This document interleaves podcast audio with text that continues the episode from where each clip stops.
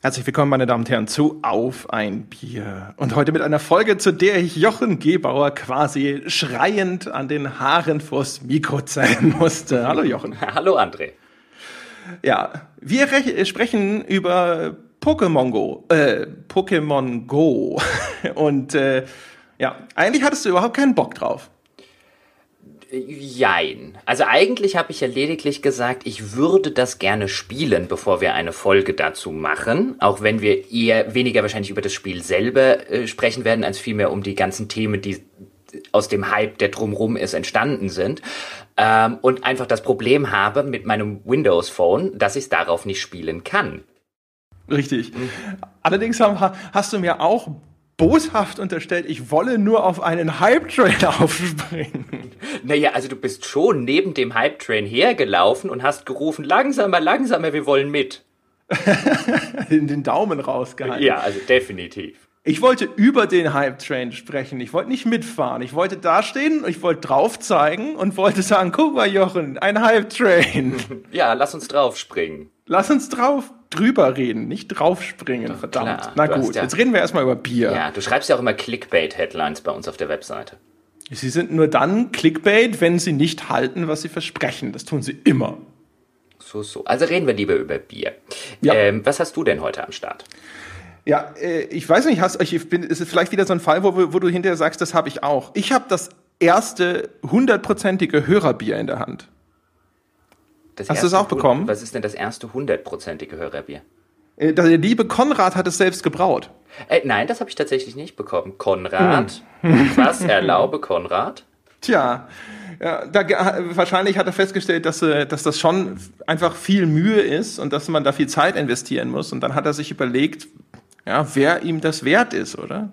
So stelle ich mir das vor. Ja, ja, stell dir, du kannst dir ja viel vorstellen, wenn der Tag lang ist. Das stimmt. Ja, ja. Stell, dir, stell, dir, stell dir das einfach mal weiter vor. Also, das ist ein selbstgebrautes Bier.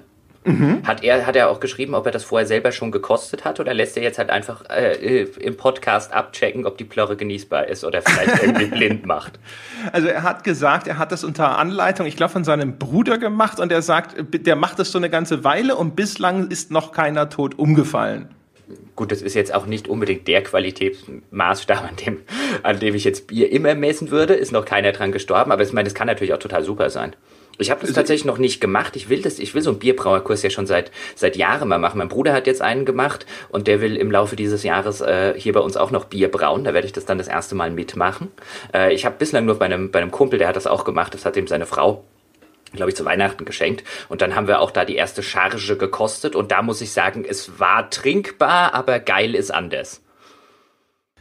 Ja, also ich gehe davon aus, dass, äh, dass also der, der Kerninhalt des Reinheitsgebots ist doch eigentlich, oder? Da fällt keiner vom Tod um. So habe ich das immer verstanden. Ja, ja. Jetzt probier's jetzt doch einfach mal aus. Komm, genau, jetzt mal gucken wir mal, was dabei rauskommt.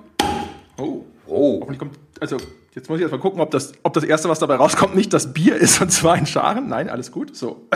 Achtung. Hm. Nee, auch das schmeckt äh, durchaus äh, tatsächlich erfreulich trinkbar, muss ich sagen. Mhm. Sehr nett, Konrad. Also so für den ersten Versuch schon ganz hervorragend. Ist äh, das typisch, äh, typische, was ich immer gerne mag, weißt du, so ein bisschen süffig, nett, nicht ganz so viel äh, Kohlensäure drin. Cool. Mhm.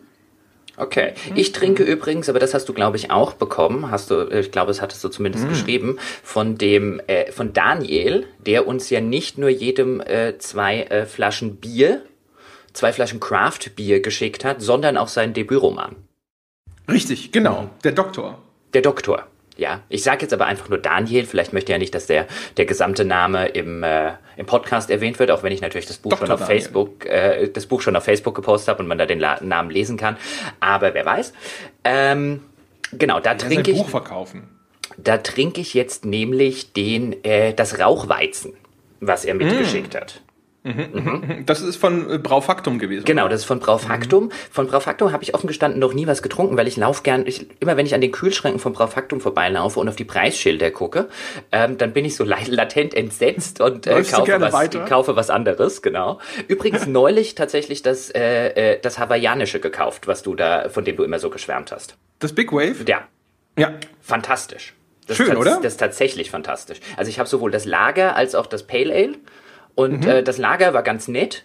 aber das war eher so ein bisschen, bisschen äh, Mädchenbier. Also meiner Schwägerin hat sehr gut geschmeckt, mhm. äh, weil es so leicht war. So ein, eher so ein, ja, gut, okay, für hawaiianische Verhältnisse, wo es die ganze Zeit warm ist. Aber das, das Pale Ale war fantastisch. Ja, das ist super, ne? Mhm. Ist das Lager das Longboard? Ja.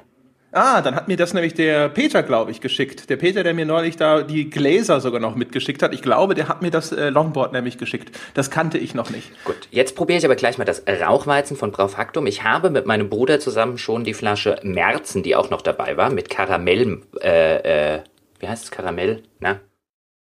Karamellhopfen? Äh, Zucker? ja, genau. Ich glaube, es war der Karamellhopfen. Jetzt habe ich, äh, ich habe gerade so ein, so ein Brain Tilt.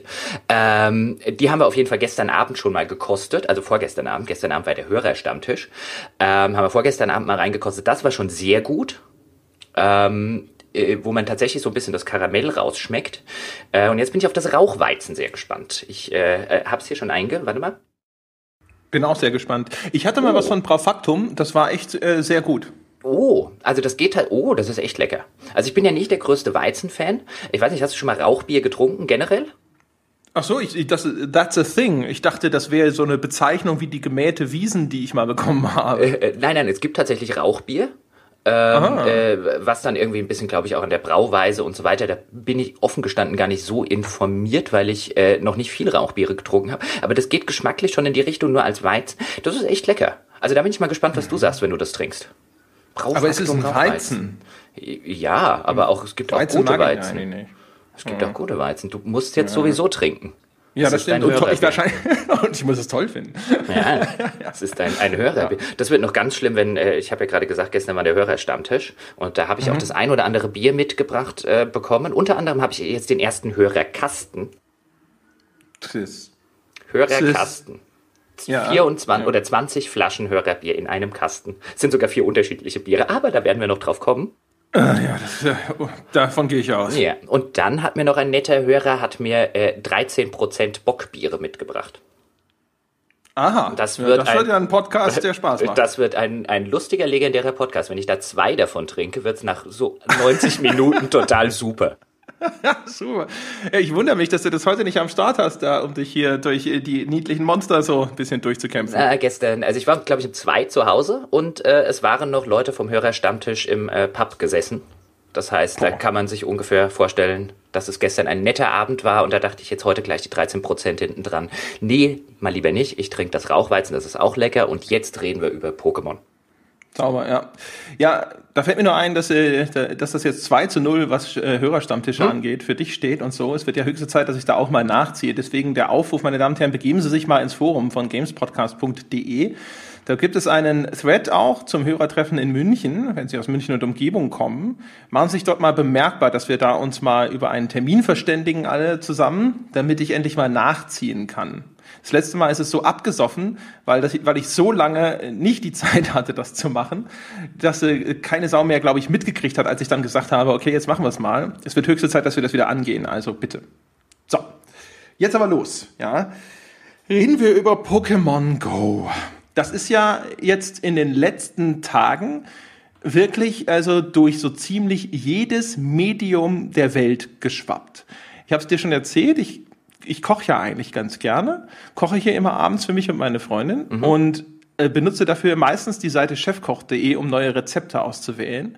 Und sogar auf der Startseite von chefkoch.de sind sie auf den Zug aufgesprungen. Also da hatten sie die, die besten Pokémon-Küchenaccessoires, so Pikachu-Backformen und so ein Kram. Ja. Also jede Sau hat inzwischen, glaube ich, irgendwas zu Pokémon bzw. Pokémon Go gemacht. Äh, nicht nur übrigens Chefkoch, weil wenn, wenn du es dann schon erzählst, mein Bruder arbeitet ja für die örtliche Tageszeitung hier, also für die Dorfzeitung, äh, um es klingt jetzt vielleicht ein bisschen despektierlicher als es ist, äh, ist ja immerhin eine Stadt mit 25.000 Einwohnern, aber für die lokale Zeitung und sogar der hatte das letzte Woche auf der Titelseite. Auch noch auf der Titelseite? Auf der Titelseite. Natürlich mit den Kindern, die jetzt im Ort da rumlaufen. Gut, ich meine, wenn du, wenn, wenn du die Lokalzeitung machst, zweimal in der Woche, gerade im Sommer, passiert im Ort jetzt nicht immer so viel. Da bist du für Pokémon Go wahrscheinlich schon ganz dankbar. Das glaube ich, ja. Ja, auch sonst hat jeder und seine Mutter da mitgemacht. Also ganz viele haben auf Facebook irgendwie das in ihre Werbung eingebunden.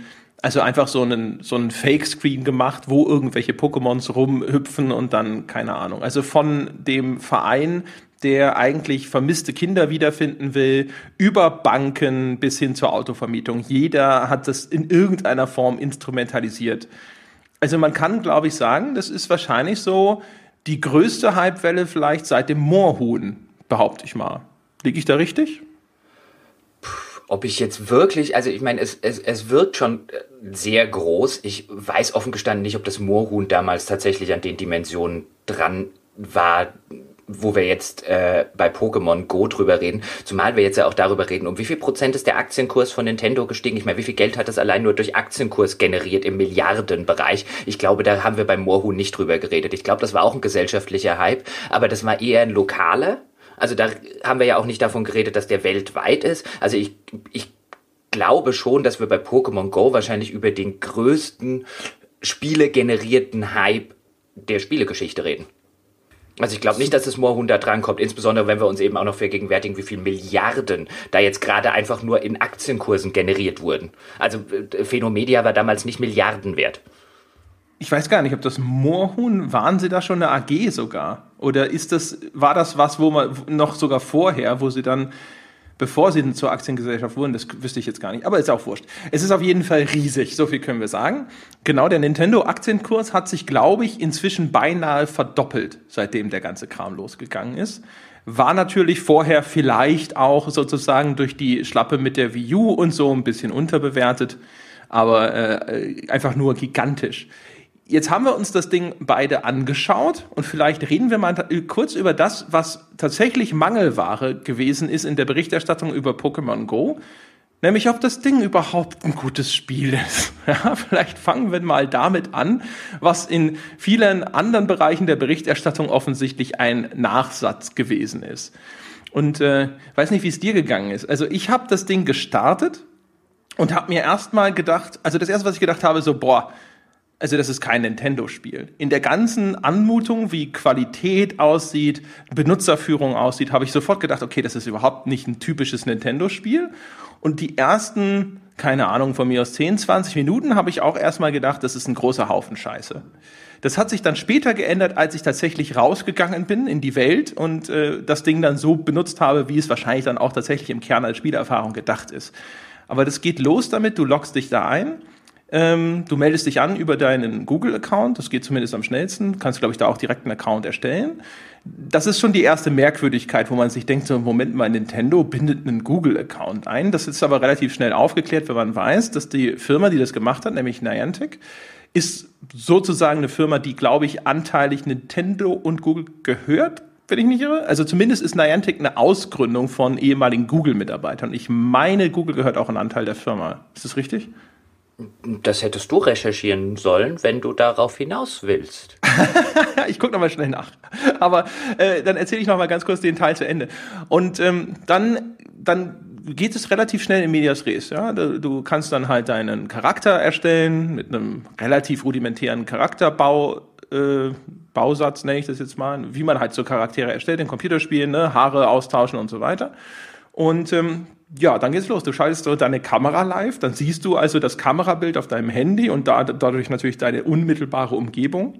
Und dann ist da irgendwo ein Pokémon. Und da geht's schon los. Das Ding wird ja überall beschrieben als ein AR-Game, also Augmented Reality Game was jetzt auch im weitesten Sinne korrekt ist, ja, weil unter diesen AR-Games, zumindest landläufig, versteht man ja darunter Spiele, die eben genau das tun. Ja. Das Bild der realen Umgebung, meistens das Kamerabild eines Handys, wird angereichert durch Spielinhalte, die dann so ein bisschen die Anmutung haben, als würden sie in dieser realen Welt sitzen auf einmal. Das tut's allerdings auf wirklich die so ziemlich plumpeste Art und Weise. Das heißt, es baut dann halt dieses Pokémon irgendwo in den Bildschirm ein, ist aber jetzt nicht so, dass es jetzt mit diesen Bildinformationen wahnsinnig viel anstellen könnte. Ja? Also wenn du jetzt das Ding auf eine Tischplatte äh, richtest von oben oder sowas, dann kleistert halt da auch einfach das Pokémon irgendwo hin. Äh, du musst sozusagen schon so ein bisschen das Handy eher so bewegen, dass es irgendwo drauf sitzt, damit es passt und wirklich so ein bisschen den Eindruck erweckt, es würde in der realen Welt existieren und ansonsten ist es halt wie so ein Overlay. Und dann, um das zu fangen, wirfst du einen Pokéball mit äh, so einer Handbewegung, mit so einer Wischbewegung auf dem Bildschirm, die dir zwar über so einen Pfeil angezeigt wird, aber es wird dir überhaupt nicht erklärt. Wenn du gedrückt hältst, dann äh, erscheint so ein grüner Ring, der kleiner wird über den Pokémon und du weißt gar nicht, muss ich jetzt warten, bis der klein ist? Wahrscheinlich.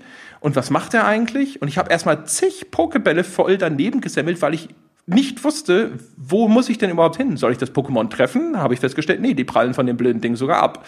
Ja, muss, muss ich es ihm vor die Füße werfen? Nee, das klappt auch nicht.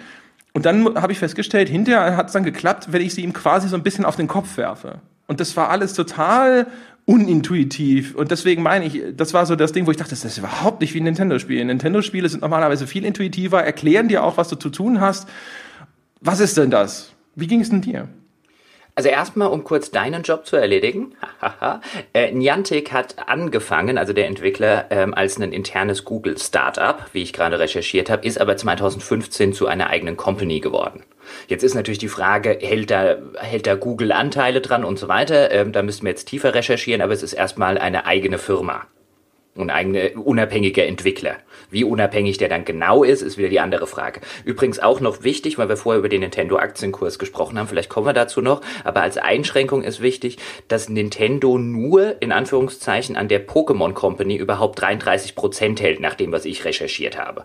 Das heißt, dass Nintendo sozusagen auch nur ein Drittel der Einnahmen von Pokémon Go überhaupt bekommen würde. Und trotzdem ist der, hat sich der Aktienkurs verdoppelt. Also da finde ich genau. allein ganz interessant, dass der sich nicht verdoppelt hat. Also nicht, dass man den Eindruck hat, oh, Nintendo verdient jetzt das ganze Geld mit Pokémon Go, sondern sie verdienen, so wie das Ganze aufgestellt ist, erstmal nur in Anführungszeichen 30 Prozent. Ähm, das genau. finde ich, das finde ich ganz wichtig, weil man da finde ich sieht, dass Investoren ähm, jetzt die Hoffnung haben, dass Nintendo in diesen Mobile Market geht, wo ja Nintendo in den ganzen letzten Jahren oder historisch gesehen eher sehr vorsichtig war, weil sie Angst hatten, dass sie ihre eigenen Sales gerade im im äh, im Handheld-Bereich sich kaputt machen. Und jetzt haben offensichtlich Finanzinvestoren denken, dass durch den Erfolg von Pokémon Go Nintendo jetzt in diesen Bereich geht und dort weiter wachsen kann. So würde ich es zumindest interpretieren und so habe ich es auch schon das ein oder andere Mal jetzt in Finanzblättern gelesen dass das ja, die genau. Ratio ist.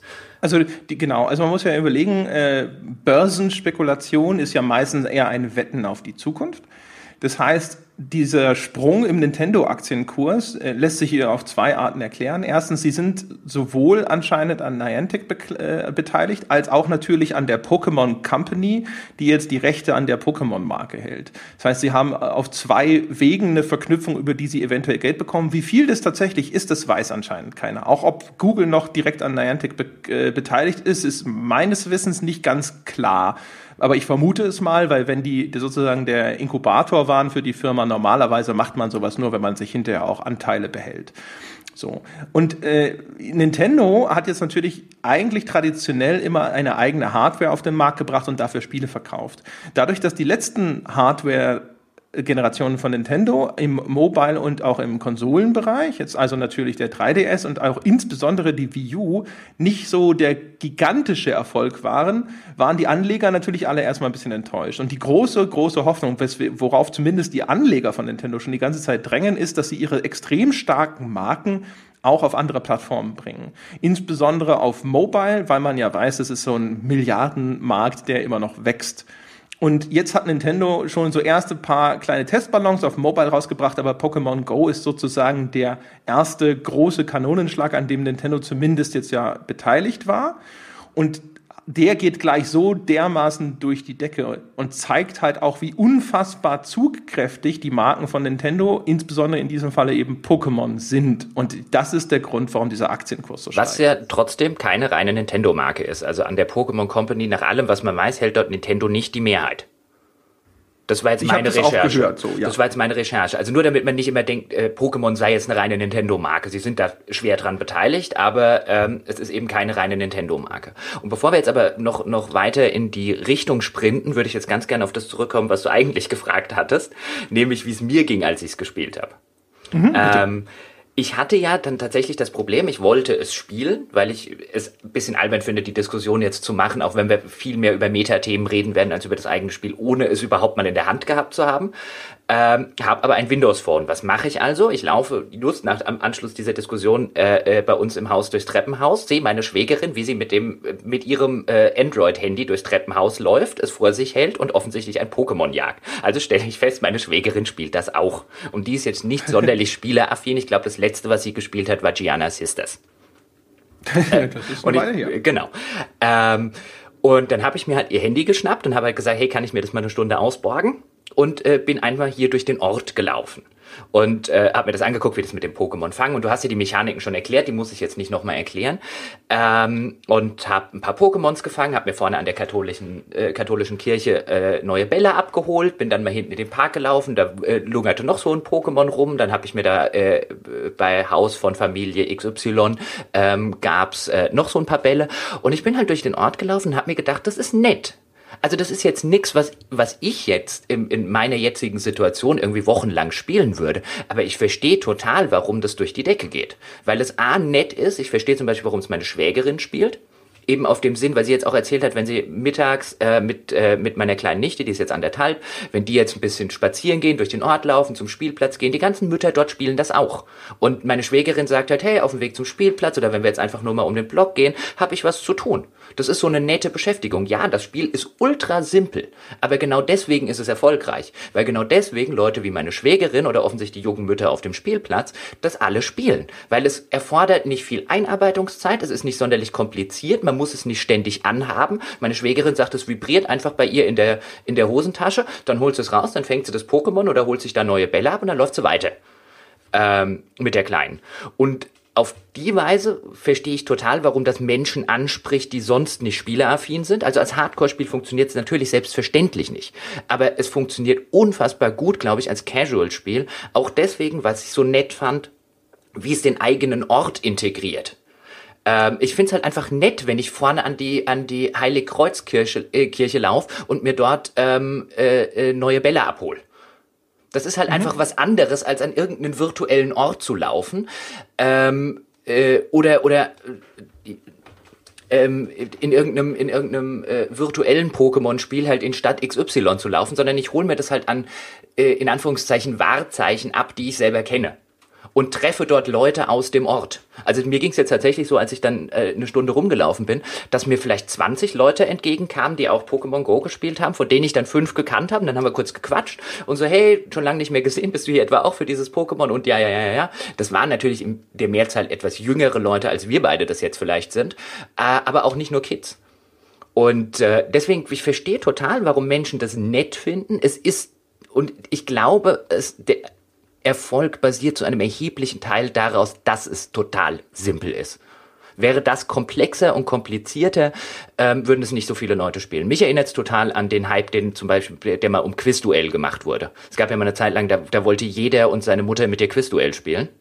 Ähm, als das rausgekommen ist. Und das war auch so ein Spiel, was halt einfach auf einer ganz simplen, fundamentalen Ebene mit dem Handy, du kannst jederzeit unterwegs machen, funktioniert hat und was deswegen so durch die Decke gegangen ist. Genau, deswegen ja auch vorhin erstmal der Vergleich mit dem Moorhuhn mhm. damals. Richtig. Also da gebe ich dir völlig recht. Wenn man dann rausläuft oder schon in dem Moment, wo, wenn du diese Landkarte eingeblendet bekommst, ja, es ist ja so eine 3D-Karte deiner näheren Umgebung wird dir dann angezeigt und dann sagt das Spiel, hey, guck mal, da hinten ist zum Beispiel der nächste Pokestop und an den Pokestops, das sind halt eben irgendwelche naja, markanten Punkte in deiner Umgebung. Bei mir war es die äh, nächstgelegene U-Bahn-Station zum Beispiel. Und daneben war es ein Gebäude, das einigermaßen prominent ist. Und da kannst du dann hingehen und wenn du dann in Reichweite bist, das benutzt das GPS-Signal vom Handy, um dich halt dann auch wirklich tatsächlich in der realen Welt zu verorten, dann kannst du da das Bild von diesem Wahrzeichen, nenne ich das jetzt einfach mal, auch wenn das für viele dieser Orte zu hoch gestochen ist, ja, das kannst du dann so drehen und dann fliegen da halt irgendwelche Boni raus. Wie du schon gesagt hast, vielleicht zusätzliche Pokebälle, äh, dann gibt's ja noch diese Bonbons, ja, das ist so wahrscheinlich so die Art Ingame-Währung des Spiels. Und äh, also du kriegst halt quasi da was und du kannst dann auch dort äh, Pokémons fangen. Und so läuft man dann halt durch die Gegend und denkt sich so, ach, ist das cool, ja? Guck mal, das kennt das und das, ja? Das kennt die U-Bahn-Station da vorne und das kennt äh, sogar Dinge, die an irgendwelchen Häusern dran sind. Mhm. Also da steht dann zum Beispiel Wappen an einem mhm. Haus und dann gehst du da hin und da ist tatsächlich so in die Fassade so ein Wappen eingearbeitet aus Stein. Und das kennt das Ding. Und das ist sozusagen dann auch die große technische Leistung dahinter. Das ist keine 3D-Engine irgendwas, sondern es ist halt wahrscheinlich äh, Google Street View und die Bilderkennungssoftware die die große technische Leistung dahinter darstellt.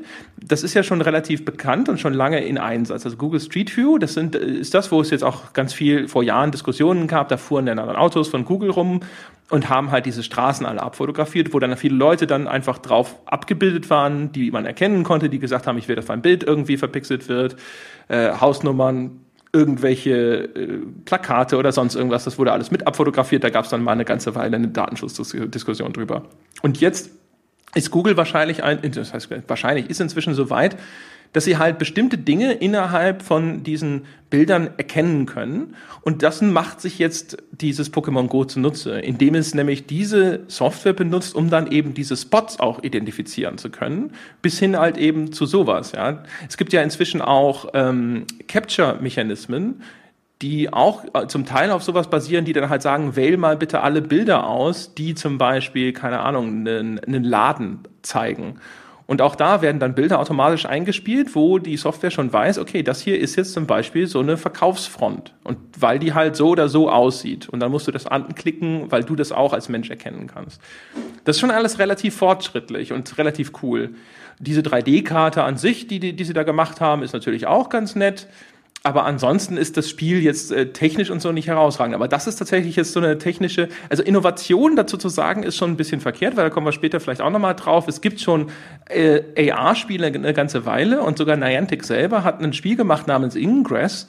Ich glaube vor, also ich habe selber vor bestimmt zwei Jahren gespielt. Ich glaube, es ist sogar schon drei oder vier Jahre alt. Und das ist Pokémon Go extrem ähnlich, also zumindest in meiner Erinnerung.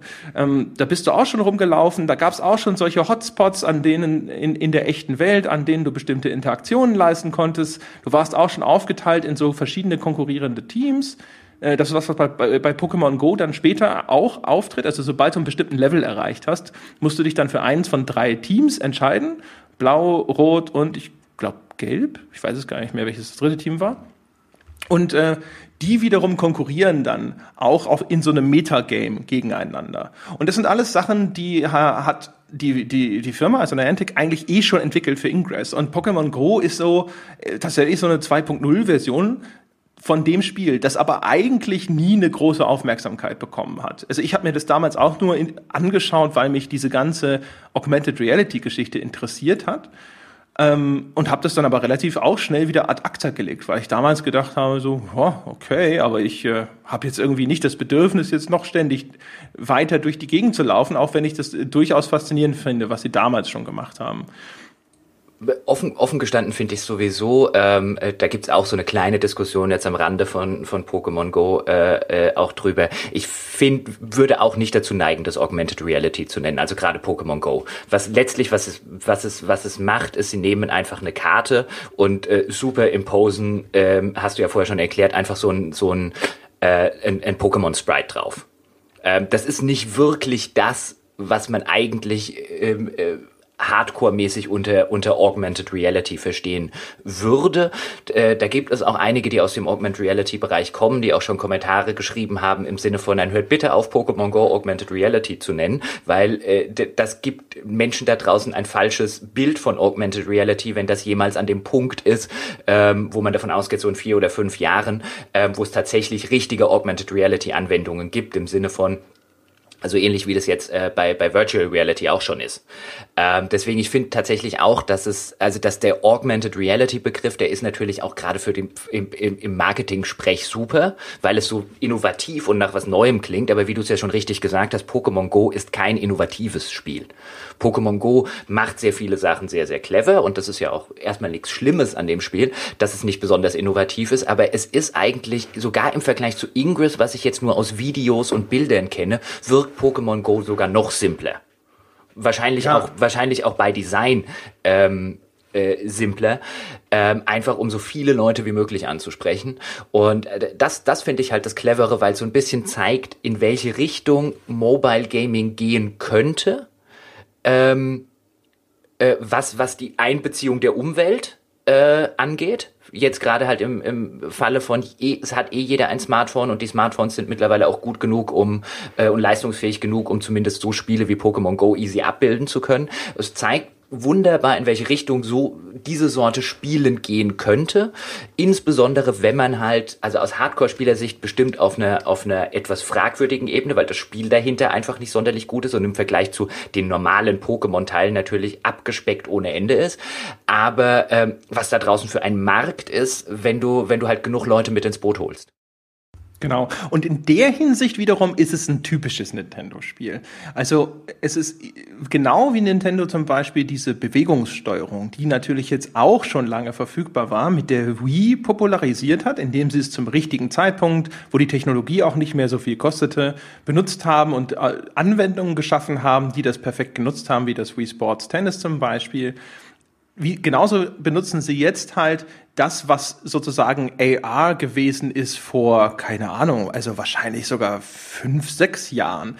Ich weiß, die ersten AR-Spiele äh, wurden mir noch zu Krawallzeiten damals vorgestellt. Da gab es dann auch PR-Manager, die sich redlich bemüht haben darum, die irgendwie in die Medien zu bringen. Und damals haben wir noch davor gesessen und haben uns gedacht, so, ja, also bitte, das passiert, das klappt ja höchstens in irgendwelchen Ballungszentren. Die sagen sie selber, sie brauchen irgendein 3G-Mobile-Network. Das war damals zum Beispiel noch überhaupt nicht so weit verbreitet. Sowas gab es nur in den Großstädten wo wir gesagt haben, so, ja, wer soll sich denn dafür interessieren? Kaum einer hat so ein Handy, das diese Technologie überhaupt unterstützt, weil die einfach noch nicht verbreitet genug ist.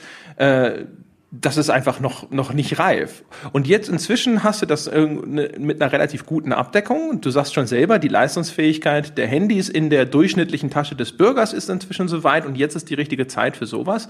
Und jetzt sieht man halt auch, wie unglaublich wichtig oder wie wirkungsvoll eine Marke von der Größe von Pokémon sein kann.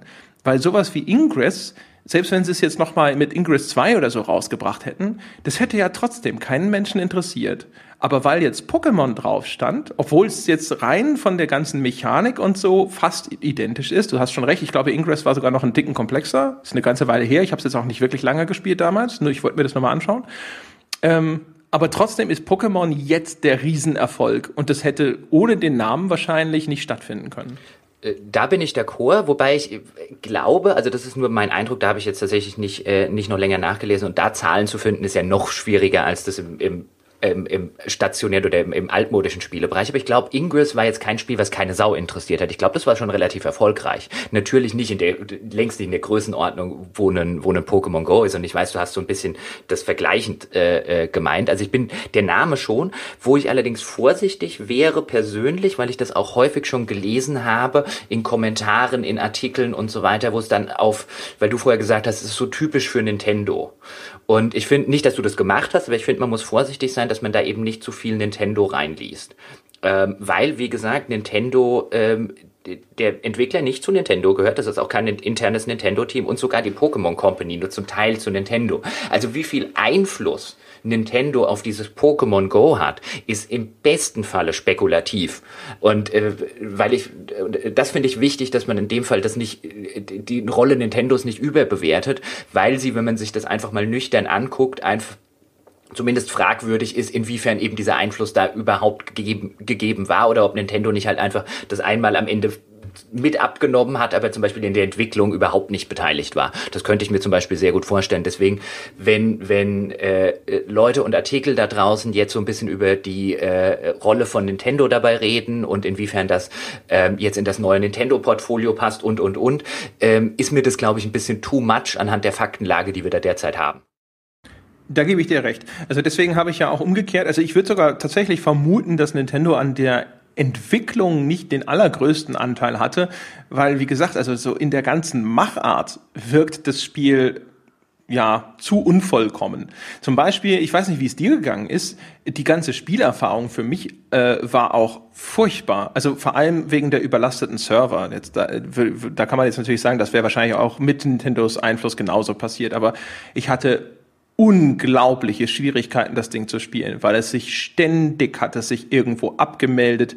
Äh, es hat sich äh, äh, aufgehängt. Äh, ich bin rumgelaufen und habe gedacht, so wieso äh, kommt denn hier nichts? Und dann hat es irgendwie nur verzögert reagiert und so. Also die ganze Technik war jetzt zumindest in diesem ersten Ansturm, ich nehme an, das wird sich dann später nochmal anders darstellen, war furchtbar. Also das war so frustrierend, wenn ich mir das jetzt nicht hätte nochmal dringend anschauen wollen für die Folge heute. Ähm, hätte ich einfach irgendwann gesagt, okay, lass gut sein. Also gerade weil auch dieser Spieleinstieg so, so unkomfortabel gelöst war. Du, äh, du hast aber, glaube ich, dann, äh, wenn du es gestern Nachmittag tatsächlich gespielt hast, oder gestern Mittag, hast du halt auch, bist du halt, glaube ich, just in denen ihre ganz großen Serverprobleme reingeschlittert. Äh, von denen ich zumindest seitdem immer wieder gelesen habe und jetzt ging es wieder besser. Also die haben, müssen irgendwie just an dem Ding, wo du halt auch reingespielt hast an dem Tag, müssen die halt auch ihre bislang massivsten Serverprobleme gehabt haben. Sowohl als auch. Also die sind, glaube ich, am 13. gestartet, 13.07. Und äh, ich habe es, glaube ich, am Tag danach ausprobiert. Und da war es scheiße. Dann irgendwie zwei Tage später, da ging es ein bisschen. Und jetzt gestern nochmal, das war dann also der 16. Und äh, da war es wieder furchtbar. Ich glaube, da sind sie aber in anderen Ländern Europas gestartet oder weltweit. Ja, also gerade gestern am 16. soll es ja ganz gruselig gewesen sein, was man so, was man so liest.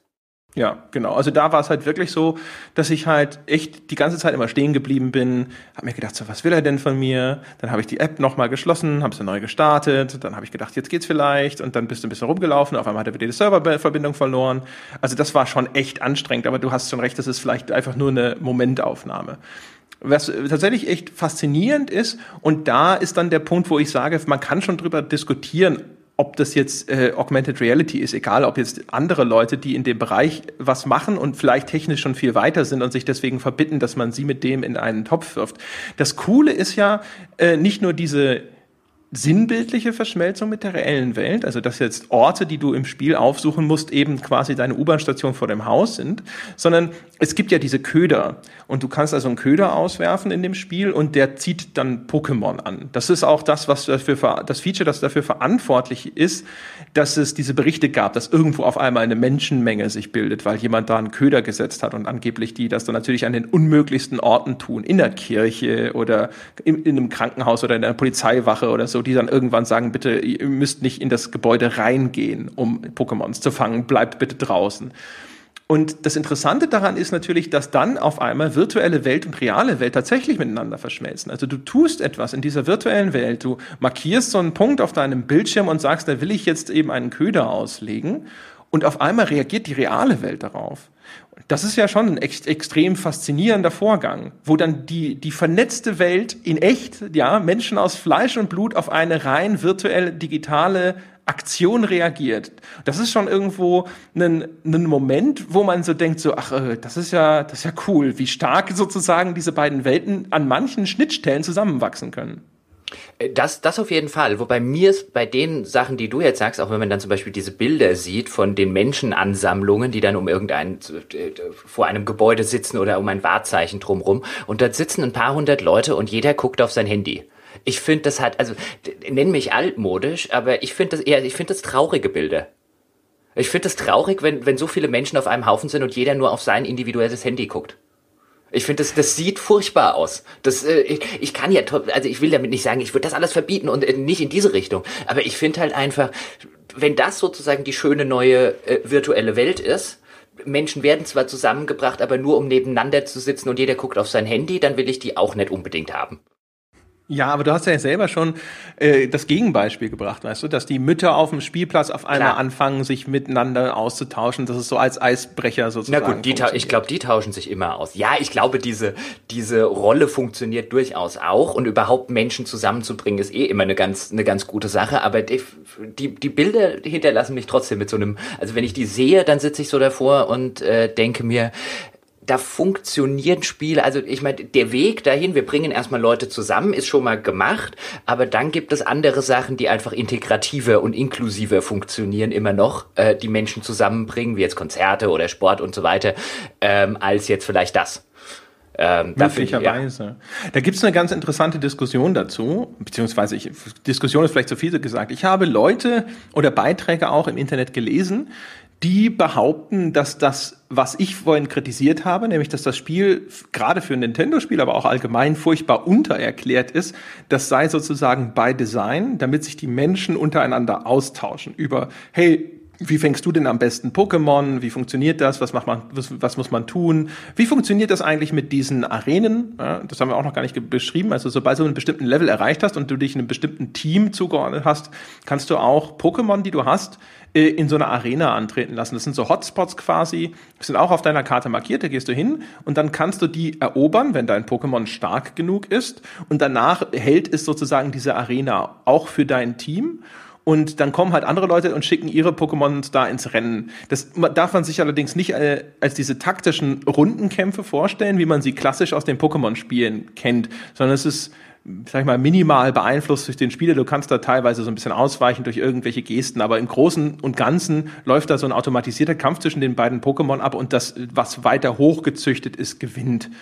Und ähm, das ist natürlich auch so ein Ding, wo dann sich Leute vielleicht austauschen über Strategien und so, weil das, das Spiel gibt dir da auch nicht wahnsinnig viele Hilfestellungen an die Hand. Das habe ich allerdings jetzt erstmal so als äh, rückwirkende Legendenbildung abgespeichert, ehrlich gesagt. Also ich glaube, das ist einfach nur schlecht designt. Auf der anderen Seite kann man natürlich sagen, äh, Ingress ist jetzt eine Firma, die sich schon lange mit dem ganzen Kram beschäftigt. Sie hätten vielleicht möglicherweise sogar Nintendo im Rücken, die in der Lage sind, Spielefirmen auf ein ganz anderes Level zu heben. Das haben sie in der Vergangenheit bewiesen mit Second-Party-Studios, die unter Nintendo extrem viel bessere Spiele gemacht haben als später, als sie sich von ihnen getrennt haben.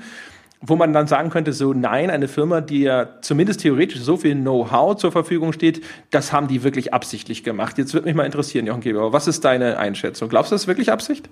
Äh, nee, ich, also ich glaube wirklich, äh, du hast schon mit rückwirkender Legendenbildung, auch da wird mir wieder der Einfluss von Nintendo viel zu hoch geredet. Äh, ich glaube nicht, dass die in dem, in dem Fall dann tatsächlich viel Einfluss hat, hatten oder auch haben, haben wollen.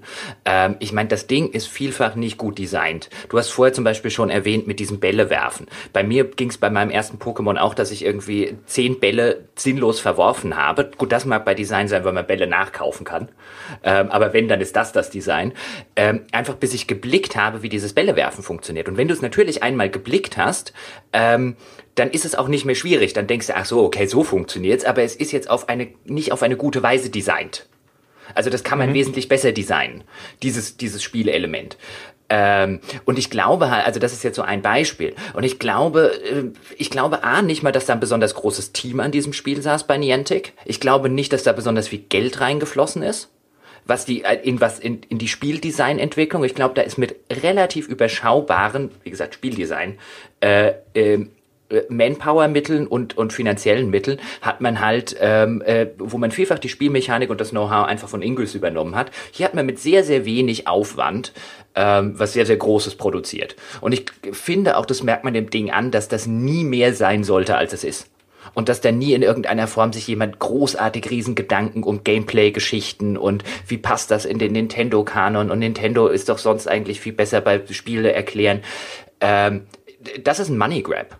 Und ein Money Grab, der clever ist, der sogar ganz gut funktioniert für das, was es sein will. Ähm, wenn man eben diese Sorte Casual-Spieler ist. Ähm, aber das ist schnell viel Geld abgegriffen mit einem Spiel, das ganz nett ist. Wobei natürlich, also Niantic ist theoretisch, glaube ich, eine ganz gut finanzierte Firma. Die haben halt so eine Venture Capital Runde gemacht. Ich glaube, da haben sie nochmal 5 Millionen aufgenommen. Ich glaube, die haben vorher Investments gekriegt, so in Höhe von 30 oder so. Also die sollten theoretisch haben sie Kohle, aber wahrscheinlich ist halt sehr viel eben in äh, die Technik geflossen. Ne? Da wird, glaube ich, relativ viel so auch, äh, wie man im Spielebereich immer sagt, R&D, Research and Development. Gut, das sagt man nicht nur im Spielebereich, äh, geflossen, dass die grundlegende Technik mit all diesem, äh, mit dieser, mit diesem Location-Based genau. Gaming und sowas, dass das funktioniert hinterher. Genau. Und das ist ja auch das Wichtigste. Das, das, richtig, das, genau. genau. Das Spieldesign, ob, der, ob das Balle, Bälle werfen jetzt doof designt ist, mein Gott, nach zehn Bällen hat, hat das halt auch äh, jeder Casual-Spieler raus. Und dass das Menü ein bisschen aussieht, wie als wäre es noch in der internen Beta-Testphase, so what? Also die haben sich halt auf das konzentriert, was letztlich bei dem Spiel was ausmacht und dafür muss man, das muss man ja auch neidlos anerkennen. Ähm, ich glaube, es ist allerdings, ähm, äh, es wäre allerdings ein bisschen halt einfach verfehlt, um da jetzt in irgendeiner Form großartig Game Design Rückschlüsse auf irgendwas machen zu wollen. Dieses Ding funktioniert aus den, wir haben die, die wichtigsten Gründe ja schon genannt und nicht, weil es ein gutes Spiel sein soll. Das muss kein gutes Spiel sein. Spielmechanisch genau, betrachtet jetzt. Ist es genau, also es ist halt sehr stark eben auf Simplizität ausgelegt, damit halt jeder irgendwo damit machen kann. Wobei ich tatsächlich, also das, das hat mich schon irritiert, dass das am Anfang so eine Mechanik ist, dass du schon Probleme hast, dieses erste Pokémon zu fangen. Also wenn ich mir die ganzen Free-to-Play-Games in Erinnerung rufe, die dir sonst wirklich jeden Handgriff vorgeben, damit du ja nicht aussteigst als neuer Spieler. Und dann habe ich hier auf einmal so einen Titel, der ja sogar ganz merkwürdige Dinge macht. Wenn du nämlich den Ball geworfen hast und danach das Handy bewegst, dann bewegst du ja damit den Kameraausschnitt und das Pokémon ist an einem festen Punkt sozusagen in dieser Umgebung verortet. Das heißt, du bewegst dann mit dem Kameraausschnitt auch die Position des Pokémons. Der Ball ist aber unabhängig davon. Der fliegt einfach so weiter. Das heißt, wenn du jetzt quasi nach dem Wurf feststellst, ah, okay, das könnte jetzt zu weit nach links gehen oder du hast es bei vorigen Würfen schon festgestellt, kannst du durch eine Bewegung der Kamera hinterher den Ort, wo er landet, beeinflussen. Das ist eine ganz merkwürdige Entkopplung von dieser Spielwelt mit dem, mit dem Ball. Und äh, das sind so Sachen, wo ich mir echt gedacht habe, so, boah, also, das ist ja eigentlich irgendwo ja geradezu ein bisschen schäbig umgesetzt. Das ist sicherlich auch einer der vielen Gründe, warum die ganzen AR-Entwickler sagen so, äh, das ist gar keine AR. Aber äh, ja, also das ist so das Ding, wo ich halt echt gedacht habe, komisch. Also es äh, widerspricht zumindest allem, was ich sonst immer so aus dieser ganzen Free-to-Play-Ecke gehört habe, die sich ja auch auf einen total breiten Markt immer positionieren, die wirklich eher Casual und Gelegenheits super selten Spieler auch einfangen wollen und genau deswegen ihren Einstieg immer so simpel machen wie möglich und alle total an der Hand nehmen. Auch, wahrscheinlich hielten sie das für simpel. Wahrscheinlich waren sie der Meinung, die Mechanik ist total super und wir sind jetzt halt anderer Meinung. Ich, äh, wie gesagt, ich, ich würde da, da, da neigt man, glaube ich, dazu, zu viel reinzulesen. Ähm, ich glaube auch, die wollten bestimmt ein simples Bällewerfspiel machen und sie denken, sie haben gedacht, sie haben ein simples Bällewerfspiel gemacht. Es, es ist dann halt vielleicht einfach, also ich meine, passiert ja häufiger mal, dass man denkt, man tut die eine Sache und am Ende ist es halt nicht so gut, wie man gedacht hat. Ähm, ging uns ja das eine oder andere Mal auch schon so. Ich würde da jetzt, äh, wie gesagt, nicht in die, in die ganze Mechanik zu viel rein. Das sind auch zum Beispiel die Sachen mit den Arenen. Du hast sie ja gerade angesprochen. Ähm, aus meiner Sicht ist das halt einfach die, die eine Mechanik, die halt dazu dient, damit man die hart, also die Spieler, die das wirklich lange und oft spielen, irgendwie noch an der, an der, bei der Stange hält. Dass man denen halt eben so eine, so eine Art Mini-PvP, um es mal so rum zu nennen, halt noch hingibt, damit die mehr zu tun haben, als wenn sie halt alle Pokémons in der Umgebung schon abgegrast haben, dann irgendwann denken, ich habe ja nichts mehr zu spielen. Die können halt noch Arena machen. Ich glaube, die Arenen sind für den Otto-Normalspieler, wie jetzt meine Schwägerin oder die Mütter auf dem Spielplatz, sind die Arenen vollkommen, vollkommen unwichtig und irrelevant. Die wollen halt einfach rumlaufen, dann holen sie mal da ein Pokémon, da holen sich mal da ein paar Bälle und that's it. Die wollen dann nicht noch gegen andere Leute spielen und so weiter.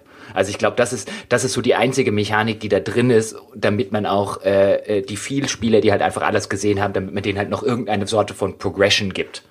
Ähm, aber ansonsten glaube ich, auf die, für die allermeisten Spieler funktioniert einfach nur dieses Ich gehe raus. Wenn ich eh draußen bin, was weiß ich, gehe mit dem Hund Gassi, oder ich treffe mich eh mit meinen Freunden draußen, wenn bei, bei Kids zum Beispiel und ich nehme das Ding mit und wenn, wenn da ein Pokémon auftaucht, ähm, dann vibriert es oder dann ähm, gibt mein Handy laut von sich, dann fange ich es halt schnell ein und auf die Weise funktioniert es, glaube ich, für die allermeisten Spiele. Ja, also gebe ich dir ja durchaus recht.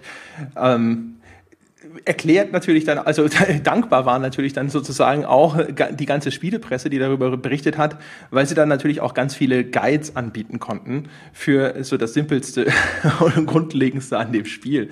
Ist übrigens ganz interessant. Also wir haben ja vorher, das vielleicht mal so ganz kurz erzählt, haben ja vorher gesagt, wir wollen nicht so wahnsinnig viel uns jetzt in Pressekritik ergehen oder über Free-to-Play sprechen, weil wir glauben, dass wir dann sehr stark redundant werden, äh, weil wir über Free-to-Play haben wir eine eigene Folge gemacht und haben sind auch schon mehrfach immer wieder drauf zu sprechen gekommen, auch äh, über so Presse-Hypewellen und sowas. Da haben wir, glaube ich, jetzt in äh, jeder dritten Folge irgendwo mal ein paar Worte verloren, wenn sich die Leute wundern, dass das noch nicht zur Sprache gekommen ist.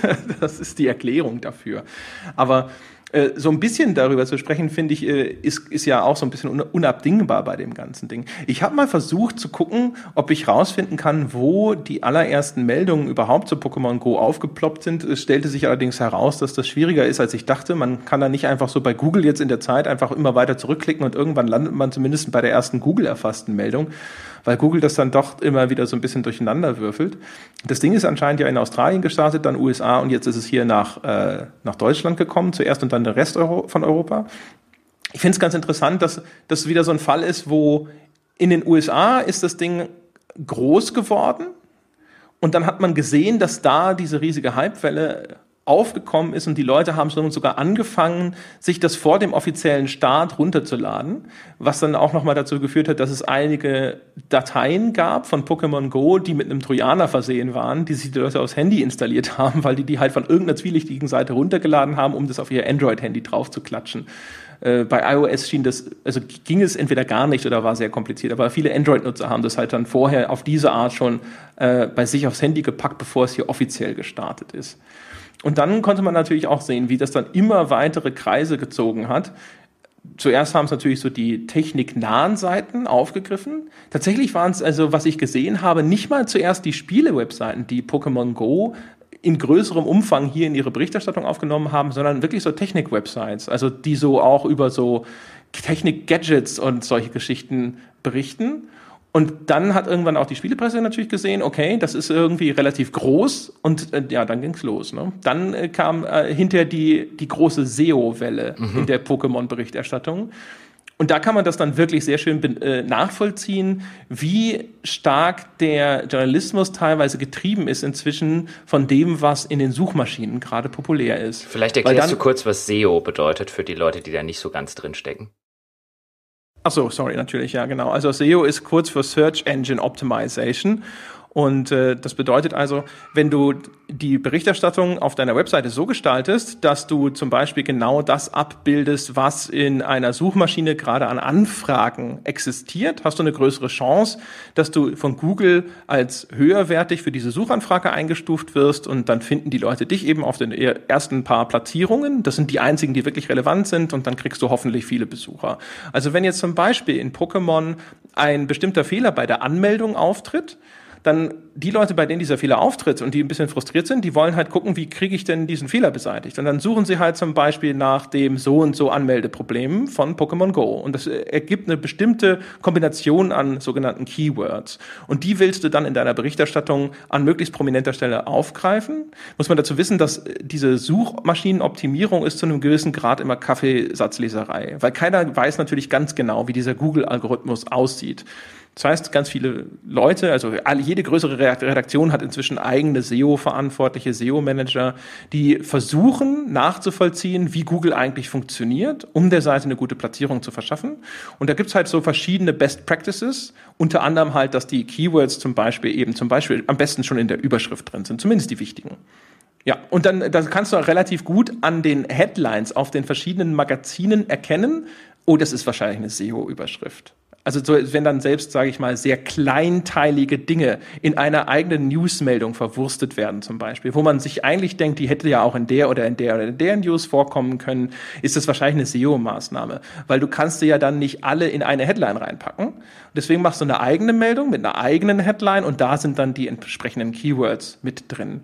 Da haben wir ja auch schon mal bei der E3 so ein bisschen drüber geklagt zum Beispiel, dass es sehr schwer war, ein großes Gesamtbild nachzuvollziehen, das muss man sich dann selber zusammenklicken aus all diesen Einzelmeldungen. Und das hatte sicherlich auch sehr viel damit zu tun, dass das teilweise eben darauf optimiert war, dass äh, bestimmte Meldungen auch gesuch, äh, in, den, in den Suchmaschinen direkt mhm. gefunden werden. Mhm. Ja gut, ja, wer sich, wer sich, äh, um nur kurz ein Beispiel zu nennen, wie das dann in der Praxis aussieht, was, was du gerade geschildert hast, wer sich zum Beispiel wundert, das habe ich zum Beispiel äh, auf einigen Seiten gesehen, dass es Meldungen gibt wie Pokémon Go läuft über Umwege auch auf Samsung Handy XY. Und da gab es dann so ein bisschen Kommentare zu, warum zur Hölle macht ihr eine Newsmeldung über jedes einzelne Gerät, auf dem Pokémon Go jetzt läuft oder nicht läuft, weil man genau weil halt das genau diese SEO-Meldungen sind, weil man halt sagt, sehr viele Leute werden suchen, ob Pokémon Go auf ihrem Handy funktioniert. Und dann landen die hoffentlich bei uns, wenn wir halt eine entsprechende SEO-News-Meldung dazu rausgebracht haben. Ganz genau. Genau, weil man halt die Such Suchbegriffe einfach Pokémon Go plus Samsung Galaxy S4 zum Beispiel, die bildet man halt einfach gleich am Anfang schon in der Headline ab und da will man halt die User draufholen. Richtig, genau. Da gab es auch unter anderem zum Beispiel, äh, habe ich zumindest gesehen, bei der GameStar halt eine Diskussion dazu. Da hat halt auch die Redaktion das dann hinterher im Forum nochmal nachträglich erklären müssen, warum sie das so gemacht haben. Aber immerhin haben sie es gemacht. Und äh, das sieht man halt querbeet, also durch alle Magazine. Das ist jetzt nichts, was jetzt in irgendeiner Form GameStar-typisch wäre oder sowas. Ne? Das siehst du überall. Und äh, du siehst es halt auch natürlich dann jeweils spezifisch für die einzelnen Magazine. Aber es führt halt auch dazu, dass dann halt sehr viel, zum Beispiel sogar Magazine, sehr sachfremde Meldungen bei sich einbeziehen, weil sie zum Beispiel eben genau sowas sehen äh, dass das gerade auf Google relativ groß ist. Ja? Es gibt verschiedene äh, Tools und auch Webseiten, einige sogar von Google selber, Google Trends zum Beispiel, wo man nachvollziehen kann, wo gerade Menschenströme auf diesen Suchmaschinen entlang fließen. Und dann überlegt sich jedes Magazin, jedes Online-Magazin zumindest erstmal, kann ich davon irgendwie profitieren, kann ich das auch bei mir irgendwo einbinden. Und dann kommt es eben dazu, dass selbst Kochseiten äh, versuchen, irgendwie Pokémon auf einmal bei sich einzubinden. Da sitzen dann halt Leute, die sagen, das ist gerade riesengroß auf Google.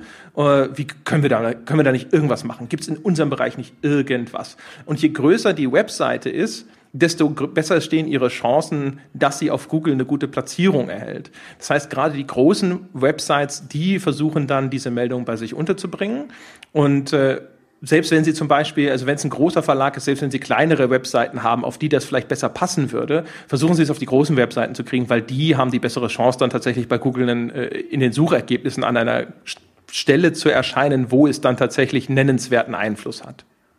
Das ist richtig. Äh, eine Seite, bei der ich mich übrigens seit, seit Tagen wundere, ist, wie extrem sich Spiegel Online zurückhält die eigentlich sehr auf den, also zumindest ist es mein Eindruck, ähm, auch sehr auf dem SEO-Trip mittlerweile unterwegs sind. Und äh, da lese ich sehr wenig von, weil das halt immer noch eine der Seiten ist, auf denen ich ein paar Mal am Tag hingehe, auch wenn, wenn ich kein Riesenfan mehr dafür bin, aber die ist allein vom Aufbau her, finde ich, immer noch die übersichtlichste Nachrichtenseite, die es im deutschsprachigen Raum gibt. Ähm, und deswegen bin ich da häufiger mal unterwegs und die machen sehr, sehr wenig zu dem Thema. Dafür, dass das halt gerade, wenn man sich Google Trends und so weiter anguckt, halt einfach das das Thema momentan ist, nachdem die Leute in, in Suchmaschinen suchen. Das fand ich nur am Rande ganz bemerkenswert, dass die so wenig dazu machen. Ja, wobei so gerade als es losging, haben die auch durchaus einiges gemacht. Die sind vielleicht ein bisschen früher davon abgesprungen. Ich habe das jetzt nicht äh, intensiv weiter nachverfolgt, aber habe bei denen auch schon einiges an Meldungen. Ja, natürlich, also natürlich haben sie natürlich haben sie Meldungen dazu, aber es hält sich zurück. Ich glaube jetzt gerade, wenn ich hier, ich gucke einfach mal Interesse halber aktuell, wenn wir das jetzt aufzeichnen über die Startseite und ich glaube hier ist nirgendwo auch nur ein Satz von Pokémon Go, was ja. schon äh, ähm, was auch dahingehend bemerkenswert äh, äh, ist, weil normalerweise hätte ich mir jetzt gedacht, dass Spiegel Online eigentlich immer eine der Seiten, die sowas gerne auch eine Runde mitreiten, den Hype Train. Äh, auch bei eben fachfremden Sachen sozusagen, auch wenn natürlich äh, äh, Spiegel eine Multimedia-Rubrik und so weiter hat, aber ist ja jetzt eigentlich eher ein Nachrichtenmagazin. Ähm, aber das reiten sie trotzdem immer noch ganz gerne. Während auf den klassischen Spieleseiten wird's ja nur schlimmer. Ich sage also schlimmer aus der Sicht, wenn man jetzt zu den Leuten gehört, die jetzt halt einfach sagen, ich muss jetzt nicht unbedingt äh, jede Meldung bloß damit Pokémon Go im Titel steht auf meiner Webseite haben. Das, äh, ja. Ja, also Spiegel ist da wahrscheinlich einfach ein bisschen früher ausgestiegen. Für die ist es natürlich auch zumindest zu einem gewissen Grad artfremder als für eine äh, Spielewebsite. Ne? Bei der Spielewebsite, die kann da natürlich auch das Ding viel länger reiten. Aber auch die haben schon einen Gang zurückgeschaltet. Also auch die GameStar hat da dann irgendwo nach zwei, drei Tagen, glaube ich, irgendwann mal gesagt, so jetzt reicht's und jetzt äh, machen wir nicht mehr zehn am Tag, sondern nur noch zwei. Gut, ich meine, irgendwann hat man ja auch alles durch. Aber ich lese hier jetzt einfach nur, weil es mich auch wieder interessiert, ich gucke mich jetzt hier durch die Webseiten, ähm, äh, ob, ob man irgendwie ein aktuelles Beispiel nennen kann. Ich sehe hier gerade, also heute, also an einem Sonntag um 16.21 Uhr schien man der Meinung zu sein, dass Mann kündigt Job, um Vollzeit Pokémon zu jagen, eine Meldung wert ist. Bei? Bei der GameStar tatsächlich jetzt gerade. Ach so, okay. Ja. Mhm. Ein Neuseeländer hat seinen Job aufgegeben, um den ganzen Tag Pokémon Go spielen zu können. Ist gut, dass ich das jetzt auch weiß. This is gonna help. Äh, da sieht man halt schon, also dass, dass, dass da halt immer noch an dem Thema gearbeitet wird. Jetzt, jetzt braucht man halt so einen Unfug, ähm, weil halt die wahrscheinlich die anderen Meldungen einfach ausgegangen sind. Also ich meine, da sollte man sich ja einig sein, dass das eigentlich eine Unsinnsmeldung ist, aber es steht halt Pokémon Go im Titel. Ja, das stimmt natürlich. Bei mir im Treppenhaus sind gerade Kinder unterwegs Was? anscheinend. Kinder? Ich höre da so quakende Geräusche. Ich hoffe, dass das nicht zu sehr in der Aufzeichnung hm. hinter drin ist. Gab es da nicht mal eine, ja. Es da nicht mal eine Kampagne in der Stadt Kinder? Nee, das war andersrum. Ja, die wären wenigstens ruhig gewesen. Ja, genau. Kann ich nur befürworten. Ja. Ähm, wo war ich denn jetzt hin? Ach ja, genau. Es gibt halt noch ganz viele andere Dinge, die da interessanterweise so ein bisschen mit reinspielen. Ähm, denn zum Beispiel ist es auch inzwischen äh, wichtig, dass deine News, wenn du sie verteilst, in verschiedenen News-Aggregatoren mit auftauchen. Google zum Beispiel hat auch so einen einzelnen Dienst namens Google News den benutzen halt viele Leute, die gucken halt in Google News und Google News im Grunde genommen benutzt halt auch sozusagen ähnliche Algorithmen wahrscheinlich wie für die Suchmaschine, um so die wichtigsten News des Tages irgendwo zu sammeln und darzustellen. Also das, was Leute so über RSS-Feeds sich vielleicht selber zusammenbauen, das kann man halt darüber beziehen. Und in dieser Google Newsbox aufzutauchen, ist nicht ganz verkehrt für dich, wenn du äh, Website-Betreiber bist. Und auch deswegen macht man dann halt Meldungen zu populären Themen, damit man in diese Google News irgendwo populär auftaucht und dann klicken da auch Leute drauf und kommen auf deine Website. Ist natürlich mhm. sowieso für eine Webseite immer wichtig, weil dann kriegt sie Leute von externen Quellen, die dann vielleicht auf die Website aufmerksam werden. Das gilt nicht so sehr für die Suchanfragen, weil Suchanfragen sind natürlich extrem äh, zielgelenkt. Das heißt, wenn ich jetzt ein Problem mit dem Login habe, dann google ich danach, ich finde eine Webseite, die bietet mir eine Lösung an für mein Problem. Ich gehe dahin, ich nehme diese Lösung, probiere die, sie funktioniert, okay, das war's. Aber wahrscheinlich komme ich dann nie wieder. Also wenn ich zum Beispiel jetzt, keine Ahnung, mir mal eine, eine Lösung gesucht habe, wenn ich zum Beispiel bei einem Spiel festhing oder wenn ich irgendein technisches Problem habe, dann habe ich auch gegoogelt, aber ich könnte dir nicht mal mehr sagen, auf welcher Webseite ich hm. diese Lösung gefunden habe. Ich habe die danach nie wieder besucht. Umgekehrt aber natürlich, gerade wenn du in so einem News-Aggregator drin bist, wo Leute tatsächlich einfach Meldungen lesen, die sie sonst interessieren, aus Bereichen, die sie interessieren, da hast du eine viel höhere Chance, dass die dann vielleicht hängen bleiben oder sich zumindest mal anschauen, was ist denn das für eine Website, auf der bin ich, der ich jetzt gelandet bin? Ist das eine Webseite, die ich vielleicht ein bisschen häufiger besuchen könnte? Deswegen ist sowas wichtig, um halt neue Kunden auch an Land zu ziehen. Von daher, also wie gesagt, das ist jetzt alles nur interessant, um halt mal auch zu ein bisschen zu erklären, wieso solche Sachen passieren und auf welche Art und Weise die ablaufen. Das soll jetzt nicht die große Kritik sein an dem, nee, was nee, passiert. Um, um, um Gottes Willen, das, das steht ja auf einem anderen, äh, anderen Blatt. Und äh, übrigens, ich habe jetzt in der, in der Zwischenzeit auch nochmal geguckt, also zum Beispiel PCGames.de hat die gleiche Meldung mit dem Neuseeländer, der seinen Job gekündigt hat. Und da sind übrigens die gleichen Diskussionen, wie ich hier feststelle, die es auch auf der GameStar dann zum Beispiel gab, nämlich von Leuten, die halt total genervt sind, dass die ganzen Seiten vollgeklatscht mit Pokémon Go-Meldungen sind. Ähm, zumal das ja eigentlich auch ein fachfremdes Thema für PC-Magazine ist. Ähm, und auch da ist die Argumentation aus der Redaktion die gleiche, nämlich es sei, hier lese ich gerade, das einträglichste Thema seit GTA 5. Mhm. Ähm, und halt immer diese Argumentation mit, wir machen ja nur, was die Leute lesen wollen.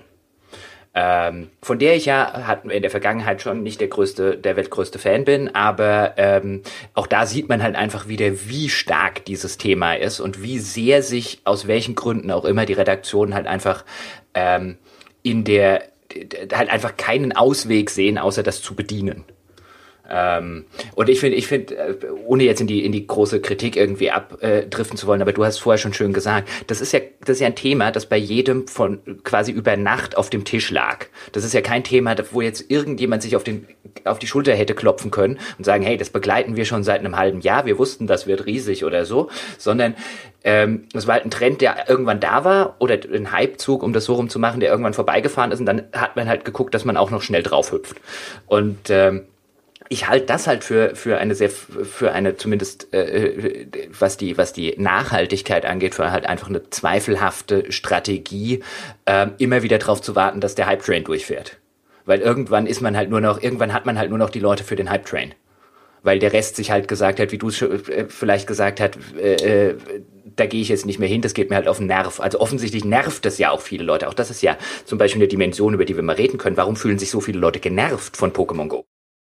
Das ist ja nochmal quasi so die nächste Facette davon. Du hast ja schon gesagt, also da kommen jetzt insofern artfremde Meldungen auf diese Seiten, weil das äh, die PC Games oder die GameStar zumindest identifizieren sich traditionell erstmal als erstens PC-Magazin, aber zweitens eben vor allem aber auch als Hardcore-Magazin, mhm. also als Magazin für echte Enthusiasten. Das ist ja die zweite Art Fremdheit von Pokémon Go. Wir haben ja schon festgestellt, das ist eigentlich ein Casual-Game.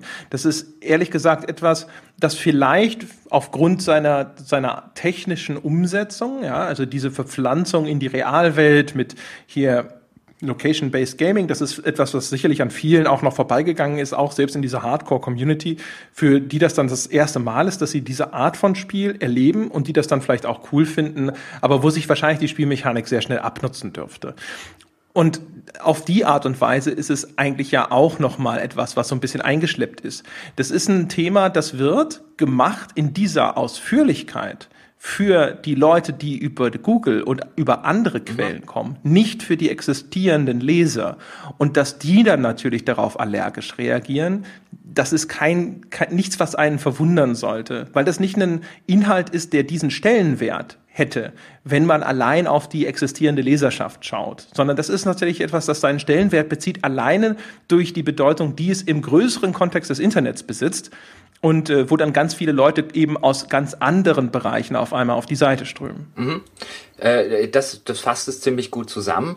Und wo auch, wo auch so ein bisschen die Argumentation, die da teilweise, ich habe jetzt gerade aus dem PC Games Forum zum Beispiel zitiert, die Argumentation ist ja immer ein, hey, das interessiert euch so sehr, dass wir diesen Content machen, aber beim User kommt dann vielfach an, weil der halt auch, also bei den, bei den sozusagen bei den Bestandsusern, ähm, die das halt nicht interessiert, ist es halt ein, weil die halt auch glaube ich, zumindest, zumindest den Eindruck haben, dass das so ein bisschen nur die halbe Wahrheit ist, im Sinne von einem, es interessiert, wie du eben gerade gesagt hast, die ganzen Google-User, für die diese ganzen News erstellt werden. Aber es wird ja immer so getan, oder wird zumindest impliziert, dass es auch die ganzen normalen User interessieren würde und dass man selber als der Kritiker ja nur einer von ganz wenigen, weil die anderen klicken ja offensichtlich alle drauf, nur einer von ganz wenigen wäre, der sich mal nicht so anstellen soll. Und das ist, glaube ich, so eine, so eine, ähm, ein bisschen eine, eine Kommunikationsfalle, in die man man da, in die man da äh, äh, tappen könnte. Ich will jetzt nicht behaupten, dass das irgendwer tut, aber die man zumindest tappen könnte, wo man, äh, finde ich, schon aufpassen muss, dass man sich die, die Stammuser nicht vergrault. Ähm, und denen man ihnen so den Eindruck gibt, dass sie irrelevant sind. Weil die Stammuser sind halt die, die auf die Seite kommen, wenn gerade eben mal kein Pokémon Go-Zug durchfährt. Ja, ich glaube, das ist äh, genau wie du schon sagst. Also da muss man halt einfach schauen, dass man äh, dass man zumindest, wenn man den Leuten halt erklärt, warum das so oder so passiert, äh, das ein bisschen differenziert. Weil ansonsten natürlich, wobei ich mir, also gerade wenn sowas losgeht und wenn das auf einmal diese Größenordnung erreicht, dann interessiert es bestimmt auch erstmal die Stammuser. Nur eben nicht in diesem gigantischen Umfang, in dem es dann behandelt wird. Ich war ja jetzt ähm, in der vergangenen Woche auf so einem Fortbildungskurs, ja, für Unternehmensgründer, Existenzgründer, ja, für unsere Weltherrschaftspläne. Und da saß ich jetzt in einem Kurs mit 15 anderen Menschen, die alle mitspielen, gar nichts am Hut haben. Und aber trotzdem kamen dann auf einmal Leute auf mich zu und haben gesagt, so hier dieses Pokémon Go, äh, was ist denn das? Äh, du hörst ja auf einmal überall davon und so weiter und so fort alleine dadurch hat es natürlich jetzt sozusagen erstmal einen Stellenwert. Also auch jetzt so der klassische, als, als klassischer Hardcore-Gamer oder als jemand, der sich in einem Thema besonders gut auskennt, willst du ja, wenn dann auf einmal die Noobs zu dir kommen, willst du ja eine Antwort geben können. Du willst es ja erklären können, du willst ja sagen so, ja mein Gott, für mich ist sowas natürlich ein alter Hut. ja, ich arbeite in dem Bereich, passen Sie mal auf, wir erklären das. Und ähm, genauso denke ich, ist es so, dass viele so Enthusiasten in ihrem Umfeld sind dann halt auch die Experten für so ein Thema und so. Das heißt, ich glaube, die interessiert durchaus so ein Thema alleine deswegen, weil es auf einmal so einen großen sozialen Stellenwert erhalten hat. Nur halt dann eben wenn es dann runtergebrochen wird und wenn es dann wirklich äh, darum geht, das dann gerade in diesem Suchmaschinenumfeld und so, so richtig auszunutzen, dann entsteht sehr viel an Meldungen, was dann den Hardcore-Gamer nicht mehr interessiert. Natürlich ist das dann auch was, wo man sehr leicht als Redaktion in Versuchung gerät, äh, es zu übertreiben du musst halt immer so ein bisschen gucken, ne, wo ist die Grenze erreicht? Also welche Meldung lasse ich jetzt liegen? Du lässt ja theoretisch dann mit jeder Meldung auch eventuell Geld auf dem Tisch liegen. Ne? Also die ganzen Webseiten finanzieren sich ja immer noch zu einem großen Teil auch über Online-Werbung. Das heißt, viele Aufrufe und auch eben, wie ich schon geschildert habe, also Leute, die die Webseite vorher vielleicht nicht kannten und darauf aufmerksam werden, sie in Zukunft immer mehrfach besuchen. Das ist ja alles was, was du durchaus willst und wo du, was du mitnehmen möchtest und vielleicht auch zu einem gewissen Grad mitnehmen musst. Aber dann musst du halt eben wahrscheinlich gucken, dass diese Balance richtig ist. Und wenn du, wie du sagst, also wenn sich dann natürlich die, die Redaktion zu Wort meldet, um das zu erklären, müssen sie wahrscheinlich gucken, dass sie das so weit ausdifferenzieren, dass die Leute nicht denken, äh, sie wollen ihnen einen Bären aufbinden. Weil es wird ja in solchen Communities durchaus zu Recht äh, empfindet sich erstmal so eine Hardcore-Community meistens dann als diejenige, die diese Seite definiert. Also wenn du sagst, ihr wollt das, dann denken die, du beziehst dich auf sie, auf diese Kernnutzerschaft. Ob das ob jetzt zu Recht oder zu Unrecht ist, ist einmal dahingestellt, aber das ist erstmal die Reaktion, die da, die da erfolgt. Und umgekehrt erkennen die an der, den Reaktionen in den Kommentaren, die meistens sich eben aus der Kernnutzerschaft speisen, schon recht deutlich, wie die Stimmungslage ist. Die sehen ja auch, wie es bei anderen Meldungen und so ist und haben einen Vergleich dazu, wie normalerweise die Reaktion ausfällt. Und ich glaube, die haben dann schon so eine gewisses Stimmungsbarometer innerhalb ihrer Gleichgesinnten und denken dann so, Moment mal, das, das stimmt nicht mit meiner Lebensrealität überein, was mir hier erzählt wird, dass das alle toll finden, dass das äh, alle interessiert. wenn das wahr wäre, würde es in meiner näheren Umgebung und in anderen Kommentarspalten nicht so zugehen. Und dann werden sie wahrscheinlich erstmal sagen, so, das erscheint mir als, ja, wie du schon sagtest, nur die halbe Wahrheit, weil da die Kommunikation zwischen den beiden Parteien einfach aneinander vorbeiläuft. Mhm. Ja, so, so würde ich das, so würde ich das auch sehen. Aber um mal dahin zu kommen, ähm, was, was man dann natürlich, also das ist ja auch so ein bisschen die Katze, die sich in den Schwanz beißt, weil wenn wir jetzt darüber reden, warum so viele Leute oder gefühlt so viele Leute also natürlich nicht so viele Leute, wie es spielen, aber gefühlt sehr viele Leute in, in sowohl in den sozialen Netzwerken als auch in den Kommentarspalten der Spielerwebseiten und, und, und so einen, so einen richtigen Hass mittlerweile auf dieses Pokémon Go-Thema entwickelt haben, ist halt dann wieder diese, diese Katze, die sich in den Schwanz beißt, weil natürlich je mehr du ein Thema hypst, und je mehr du, je mehr du diesen, diesen Hype-Train mitfährst, desto mehr äh, verstößt du halt die Leute, die in erster Linie mal, das hast du ja gerade in diesen Nischen, da hast du ja gerade die, die Hype-aversen Menschen. Also ob das jetzt auf einer Games, einer PC Games oder im Musikbereich, das äh, trifft ja auf alle Medien so ein bisschen ähm, zu. Je nischiger du bist, desto mehr hast du die Leute, die nonkonformistisch denken oder sich für Nonkonformisten halten. Und in der Regel ein Problem mit den ganz großen gesellschaftlichen Themen haben. Und die stößt du natürlich, je mehr du diesen Hype-Train fährst, äh, äh, stößt du die äh, äh, vor den Kopf. Das sieht man, sieht man in Spiele-Webseiten zum Beispiel auch immer mal wieder, wenn jetzt irgendwie, da kommt Battlefield One oder The Witcher oder sonst irgend große Spiele kommen raus. Die Webseiten sind vollgeklatscht mit mehr oder minder interessanten Meldungen zu dem Thema und die hart, die Hardcore-Gamer, wie du sie gerade genannt hast, sitzen da und sagen, ihr seid doch alle gekauft, da sieht man mal wieder hier, EA-Titel kriegen die große, die große Presse oder Ubi-Titel kriegen das ganze Ding und zu den richtig guten Spielen macht er nichts mehr und, und, und. Also diese, diese Vorwürfe, die da kommen, und ich glaube, das ist so eine, das sieht man an Pokémon Go sehr schön, dass das so eine, so eine Herausforderung für die Webseiten ist, ähm, äh, das alles unter einen Hut zu kriegen. Weil ich, also, ich würde ja immer instinktiv sagen, ähm, dass man sich vielleicht mehr auf die Kernuser konzentrieren sollte und weniger auf, ich hole mir jetzt bei Google irgendwelche Leute, von denen ich vielleicht mal hoffe, dass sie User werden könnten.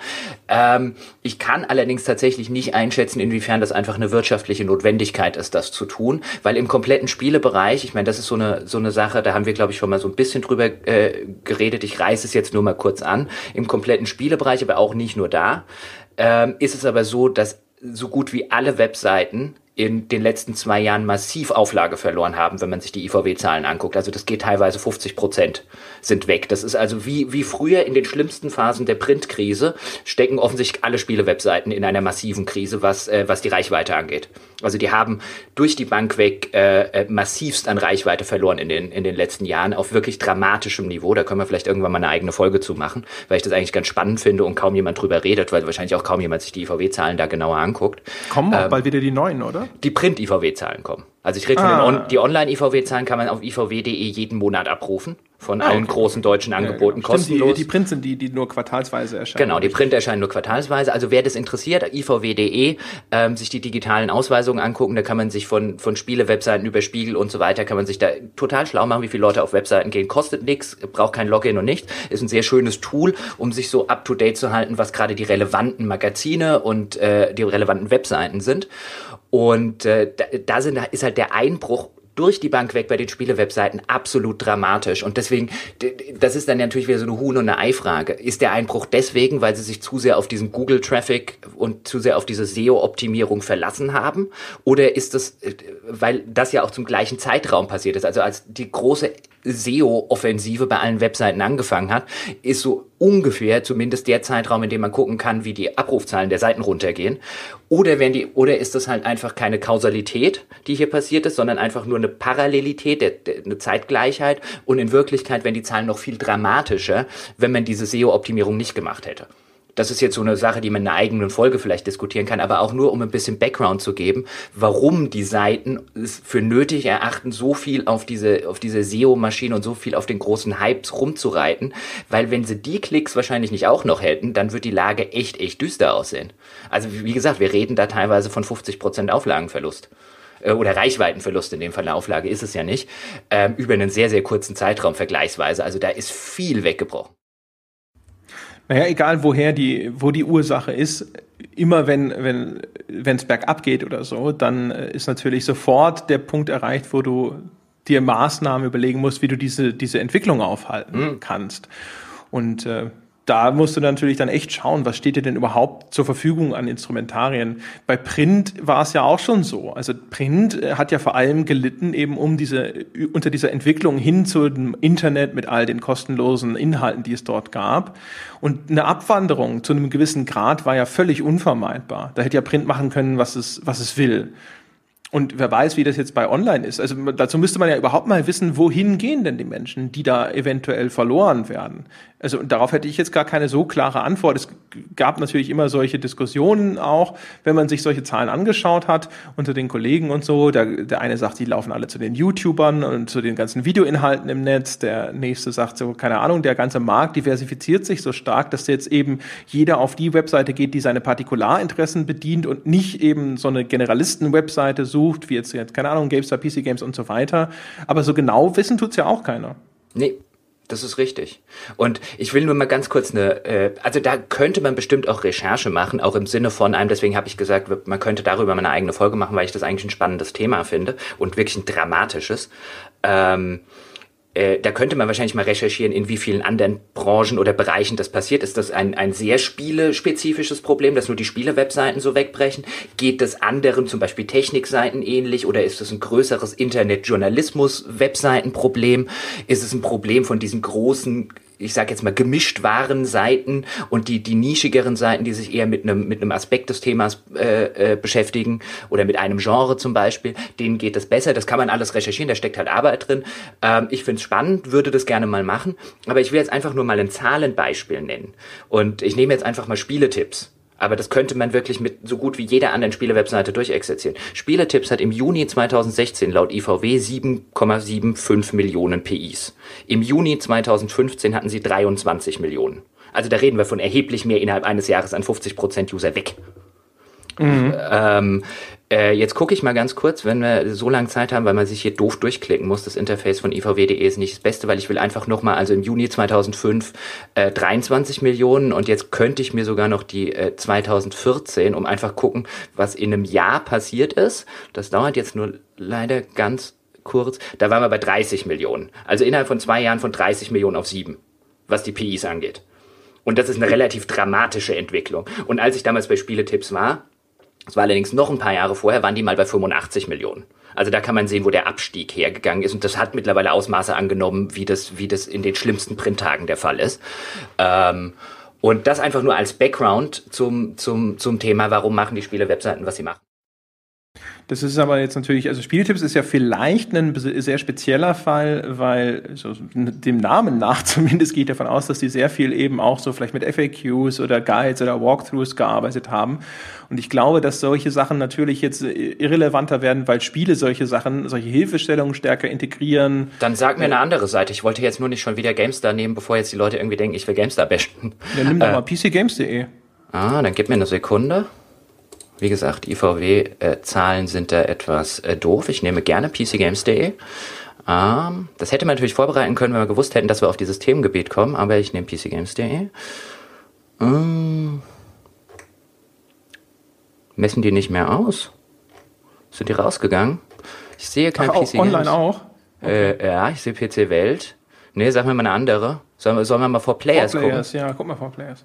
Okay. Aber die gehören ja zu Computech, vielleicht sind ja, die insgesamt Compu raus, ne? Computech ist zumindest nicht mehr in der, in der IVW-Ausweisung hier gerade drin. Ähm, kommen wir vielleicht wieder zurück zum Thema.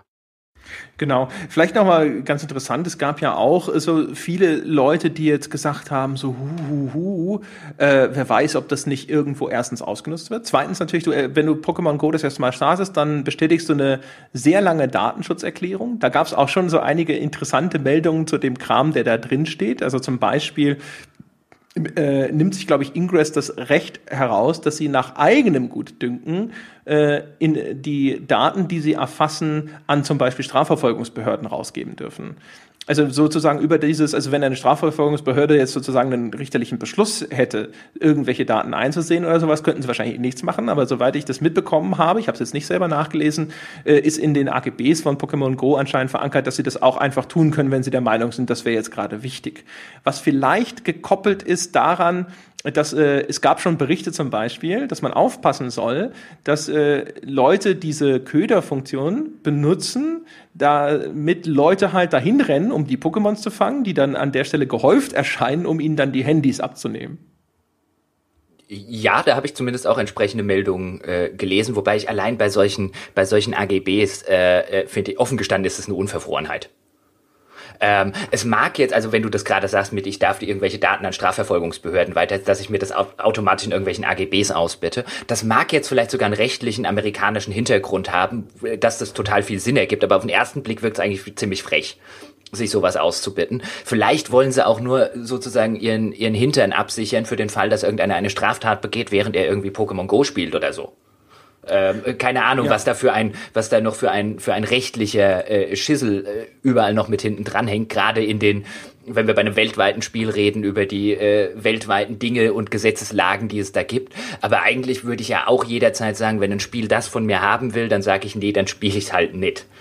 Das ist, und äh, zumindest in in dem Fall, ich habe ja vorher erzählt, dass ich das äh, Handy meiner Schwägerin benutzt habe und die hat ja die ganzen Kamerafunktionen ausgeschaltet, weil sie äh, der Meinung ist, ähm, wenn sie das spielt, äh, sie will halt nicht, dass ihre äh, ihre kleine Tochter in irgendeiner Form und sie weiß nicht, was da gespeichert wird. Und mit den Fotos bei den Kindern, das findet sie und kann man einerseits ein bisschen als Aluhut-Denken äh, ansehen, aber andererseits bei der ganzen Undurchschaubarkeit von diesen ganzen AGBs und was darf man speichern und was man immer mitkriegt, muss man sich eigentlich nicht wundern, dass die Leute da sehr vorsichtig sind.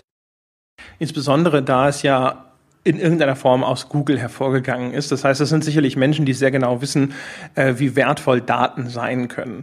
Und gerade zum Beispiel Pokémon Go durch sein, durch sein Feature oder durch die Art, wie es gemacht ist, ist natürlich eigentlich eine Goldgrube, weil es Bewegungsmuster speichern kann. Ich weiß nicht, ob es das tut, aber ich, nee, ich würde es tatsächlich sogar eher annehmen, weil das extrem wertvoll ist.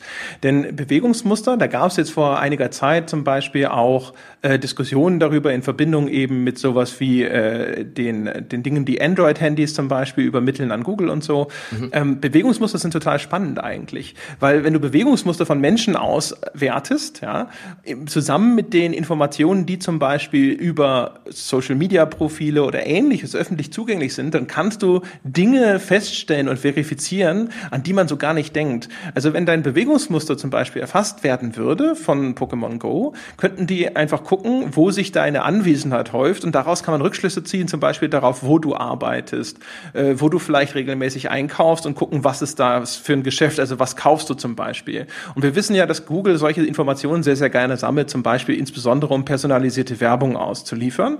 Also, dass sie zum Beispiel sehen, okay, du gehst halt jedes Mal irgendwo an eine Adresse und da ist von mir aus ein Unterwäschegeschäft und so und dann denken sie, jawohl, Victoria's Secret hat einen neuen Kunden. Jetzt mal nur als wirklich zusammengesponnenes Beispiel. Ist natürlich aus Datenschutzgesichtspunkten äh, etwas, wo sich ganz viele Leute sicherlich nicht ganz zu Unrecht immer wieder sofort Gedanken machen, äh, wie man Schindluder treiben kann mit all dem, was da erfasst wird. Pokémon Go ist ja auch eine App, die anscheinend, also das ist zumindest so meine Beobachtung von mir immer erwartet, dass ich sie aktiv im Vordergrund lasse. Also zumindest im Moment, ich habe gehört, die wollen das noch patchen, aber im Moment ist es so, wenn ich die jetzt zum Beispiel irgendwo im Hintergrund laufen lasse, funktioniert sie gar nicht mehr, also bei mir zumindest. Vielleicht funktioniert sie auch nur nicht mehr so gut und so zuverlässig. Wie gesagt, das ist jetzt auch nicht sowieso das perfekte Stück Software auf dem Planeten. Ähm, vielleicht auch, weil sie ganz gerne möchte, dass sie einfach durchgängig informiert ist, wo du gerade bist und wo du hingelaufen bist und warum. Und dann kommen halt natürlich zu solchen Bedenken noch eben solche Dinge hinzu, wie wir sie eben jetzt schon mal beschrieben haben, dass es möglich ist, das in irgendeiner Form zu exploiten, wenn ich jetzt mal den Gamer-Begriff dazu benutze. Denn das, was ich vorhin schon als faszinierend beschrieben habe, dass auf einmal diese virtuelle Welt durchaus Folgen in der realen Welt haben kann, ist natürlich jetzt gerade bei dem Ding, wo man wegen der Pokémon-Lizenz automatisch vermutet, dass halt sehr viele Kinder sich auch damit befassen, etwas, wo dann sicherlich auch viele Eltern erstmal sofort äh, Schmerzen in der Magengegend bekommen, ob es möglich ist, ihre Kinder damit in eine dunkle Seitenstraße zu locken. Also, ja, verstehen kann man. Ich will nur kurz an der Stelle ähm, äh, noch eine Sache, weil ich im, im Hintergrund, während du, während du gerade ähm, äh, gesprochen hast, einfach nochmal schnell geguckt habe, dass ich die Zahlen auch noch kurz nenne. Ähm, Computec hat anscheinend im Februar dieses Jahres aufgehört, die Online-Zahlen äh, äh von der IVW messen zu lassen. Im Februar 2016 waren PCGames.de bei knapp 13 Millionen PIs. Ähm, 2014 waren es 22 Millionen im Februar 2014. Also da kann man auch so von, von fast der Hälfte reden. Nur um das nochmal kurz zu sagen, dann haben wir die Zahlen auch. Und wenn ich übrigens vorher Zahlen genannt habe, ähm, die jetzt jemand sieht, ich habe immer die deutschen Zahlen genannt. Also da kommen immer noch aus dem Ausland noch ein paar dazu. Aber nur nicht, dass jetzt jemand denkt, ich habe absichtlich irgendwie niedrigere Zahlen genannt, sondern ich habe immer die deutschen genannt. So viel dazu. Sehr schön, genau. Und ja, und ja. wie gesagt, der Disclaimer bleibt bestehen, dass man sich nochmal genauer anschauen müsste, genau. ob die IVW in ihrer Erfassung was geändert hat und so. Also die hat eigentlich, eigentlich, das ist ja das Witzige, eigentlich hat ja die IVW in ihrer Erfassung in, äh, äh, aber gut, das, das machen wir bei der eigenen Folge. Wir bleiben jetzt mal beim Thema Pokémon Go. Nämlich, worüber wir noch gar nicht gesprochen haben, ist der Ingame-Shop. Ja. Das sollten wir zum Abschluss vielleicht nochmal schnell machen, weil wir jetzt auch da wieder mit dem Disclaimer nicht wieder zu, äh, über Free-to-Play und die ganzen Mechaniken haben wir in der Vergangenheit, glaube ich, erstmal oft genug geredet, dass wir das nicht wieder aufwärmen müssen. Aber wie empfandest du denn den Ingame-Shop von Pokémon Go? Normal. Also, äh, ich muss gestehen, da ich ja äh, ein großer Verächter von äh, dieser Art von, von, von, äh, von Spielen und ihrem Geschäftsmodell bin, ignoriere ich diese ganzen Ingame-Shops meistens. Und da wir auch vorher schon gesagt haben, dass wir jetzt uns nicht wieder irgendwo in der großen Free-to-Play-Kritik ergehen wollten, habe ich mich damit auch nicht groß auseinandergesetzt. Ich glaube, man kann diese Bonbons da kaufen, nehme ich mal an, die du brauchst ja, um deine Pokémons aufzuleveln. Ist das richtig? Was man halt, was man vor allen Dingen kaufen kann, ist erstmal, du kannst neue Bälle kaufen. Du kannst Erfahrungspunkte-Boosts kaufen. Po Bonbons habe ich offen gestanden gar nicht gesehen.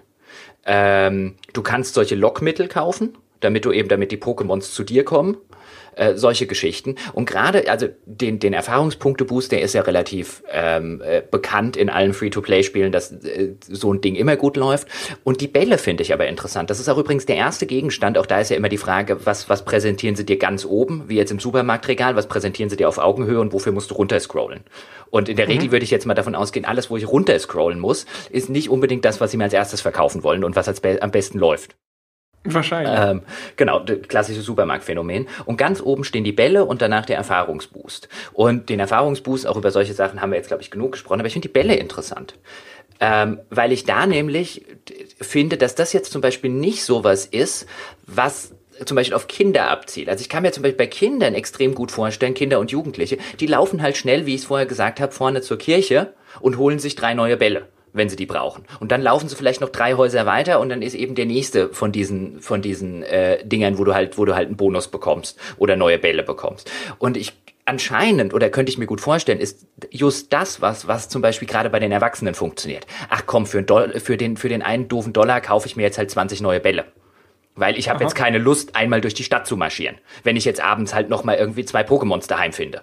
Also ich glaube, das ist eher was, ist zumindest jetzt mein, mein instinktiver Eindruck, wo, wo gerade Kids sagen, komm, bevor, bevor wir dafür jetzt Geld ausgeben, dann können wir da auch schnell hindappen.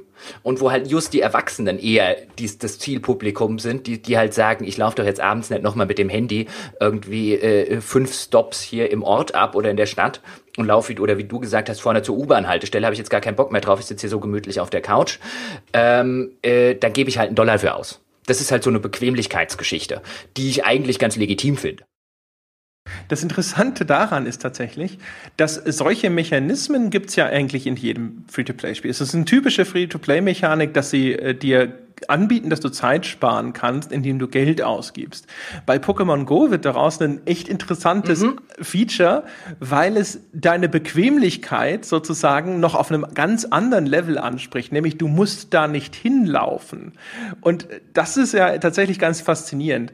Also, dass du jetzt in diesem Fall dir sozusagen es sparen kannst, dass du aufstehst und rausgehst und dann irgendwohin in der echten Welt laufen musst. Also, es ist so ein bisschen wie heutzutage eben, dass du alles über Versand Versandhandel bestellst und mhm. dass inzwischen jetzt Rewe und die anderen Supermärkte Lieferdienste anbieten für Leute, die sagen, ich bin einfach zu zeitlich knapp oder auch vielleicht zu bequem, um jetzt selber persönlich dorthin zu laufen, einzukaufen, zurückzufahren, das Zeug auszupacken und ich bestelle mir das einfach online, zahle dafür ein bisschen mehr. Das ist tatsächlich ein, ein, ein Effekt, der ganz individuell an diese Art von Spiel gekoppelt ist und wo ich mir tatsächlich vorstellen kann, dass es eine sowieso schon etablierte Mechanik in diesem Free-to-Play-Modell noch wirkungsvoller macht. Total. Andererseits umgekehrt finde ich allerdings ist auch einen spannenden Fall ähm, im Sinne von, dass es Leute eben dazu animiert, weil man vielleicht eben sagt, ich gebe jetzt den Dollar nicht aus, da vorne kann ich auch hindappen, ähm, was jetzt das andere Spektrum ist, dass man mit solchen, mit solchen spielerischen äh, Möglichkeiten ja auch wirklich Leute dazu animieren kann. Das sieht man ja auch anhand der ganzen Bilder, die dort gezeigt werden oder anhand der ganzen Smombies, wie jetzt ja die Generation meiner Nichte sagen würde, ähm, äh, die durch den Ort laufen und auf ihr äh, Handy gucken, weil sie das Pokémon suchen. Das animiert ja Leute zum Rausgehen.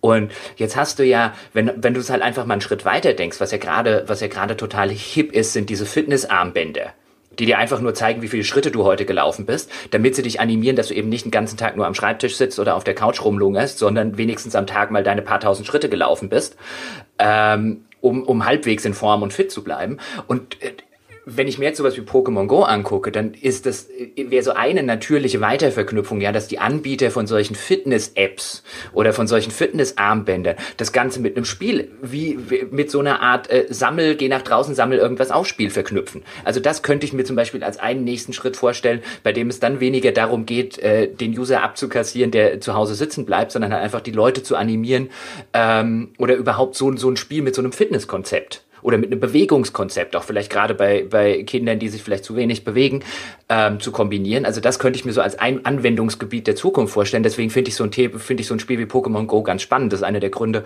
ähm, äh, den ich da echt ganz spannend finde, weil er eben Menschen animiert, die das sonst vielleicht nicht machen würden, ähm, vor die Haustür zu gehen. Ja, ist ja zu einem gewissen Grad sogar in Pokémon Go schon äh, äh, integriert. Gibt ja bestimmte Features, die auf zurückgelegte Wegstrecke ausgelegt sind. Also ich, oh, was war denn das? Ich muss jetzt nicht nachdenken. Ich glaube, wenn du die Eier ausbrütest oder so, das passiert, glaube ich, erst nach einem bestimmten äh, Weg, den du zurückgelegt hast. Aber da könnte ich mich jetzt irren. Auf jeden Fall gibt es sowas in Pokémon Go auch schon, dass äh, Features so auf diese Wegstrecke ausgelegt sind. Aber es ist natürlich noch ein Schritt weit, äh, weit entfernt von dem, was du sagst. Nintendo will ja oder in Zukunft oder vielleicht ist es sogar schon zu haben. Die bieten ja auch so einen Wearable, wie man sowas nennt, an. Also so ein kleines Armbändchen. Aber das ist nur dazu da, dass es dir signalisiert, dass jetzt ein Pokestop oder ein Pokémon in der Nähe ist. Das heißt, es ist jetzt noch nicht irgendwie in die Richtung von diesem Fitnessgedanken. Aber wenn es, wenn es jemals einen Pokémon-Fitness-Ableger gibt, würde es mich nicht wundern. Bestimmt nicht. Also Nintendo hat ja sogar in dem genau. Bereich schon einiges gemacht. Ja. Durchaus auch äh, durchaus coole Sachen. Also sie haben ja eine Waage schon zu einem Spieleingabeinstrument umfunktioniert mit dem Wii Fit mhm. damals. Mhm. Äh, was, also von daher sind sie natürlich sowieso schon nah dran an dem Bereich. Und das ist natürlich auch so ein Ding. Also grundsätzlich ist es ja so, dass äh, ein Spiel, das jetzt die Menschen, die es nutzen, dazu animiert, einfach mal rauszugehen und vielleicht sogar auch ihre Stadt irgendwie neu zu entdecken, ist ja echt wirklich positiv. Also ich fand das auch insofern echt interessant mit dem Handy in der Hand. Ich habe ja auch eins geklaut, in dem Fall von meiner Freundin, weil ich selber ja auch ein Windows Phone habe, ähm, durch die Gegend zu marschieren und dann zu denken, ach guck mal, da ist halt äh, dieses oder jenes an der Wand und das hat tatsächlich die Software gewusst, aber mir ist das nie so bewusst aufgefallen. Das ist ja interessant, ja. Oder äh, die und die Adresse, wo ich erstmal denke, so, Hä, was ist das, kenne ich gar nicht, muss aber hier in der Ecke sein und dann kommst du hin und denkst so, ach so, ach guck mal, ich wusste gar nicht, wie die Straße hier heißt. Das ist ja interessant. Und das ist schon irgendwo ulkig, wie so eine Software dazu führt, dass du deine Umgebung auf einmal so bewusster wahrnimmst, weil sie alltägliche und eigentlich unwichtige Dinge im Spiel aber auf einmal zu einer bedeutenden Location erklärt und denen dann für dich auf einmal auch einen neuen Wert verleiht. Auch da ist wieder diese Verknüpfung zwischen äh, dieser, dieser virtuellen Welt und der realen ganz, ganz faszinierend. Ja, das, das gibt es ja auch. Auch, auch das wäre zum Beispiel ein Anwendungsgebiet, wo ich mir vorstellen könnte, dass nach dem Erfolg von Pokémon Go da jetzt einige hingucken.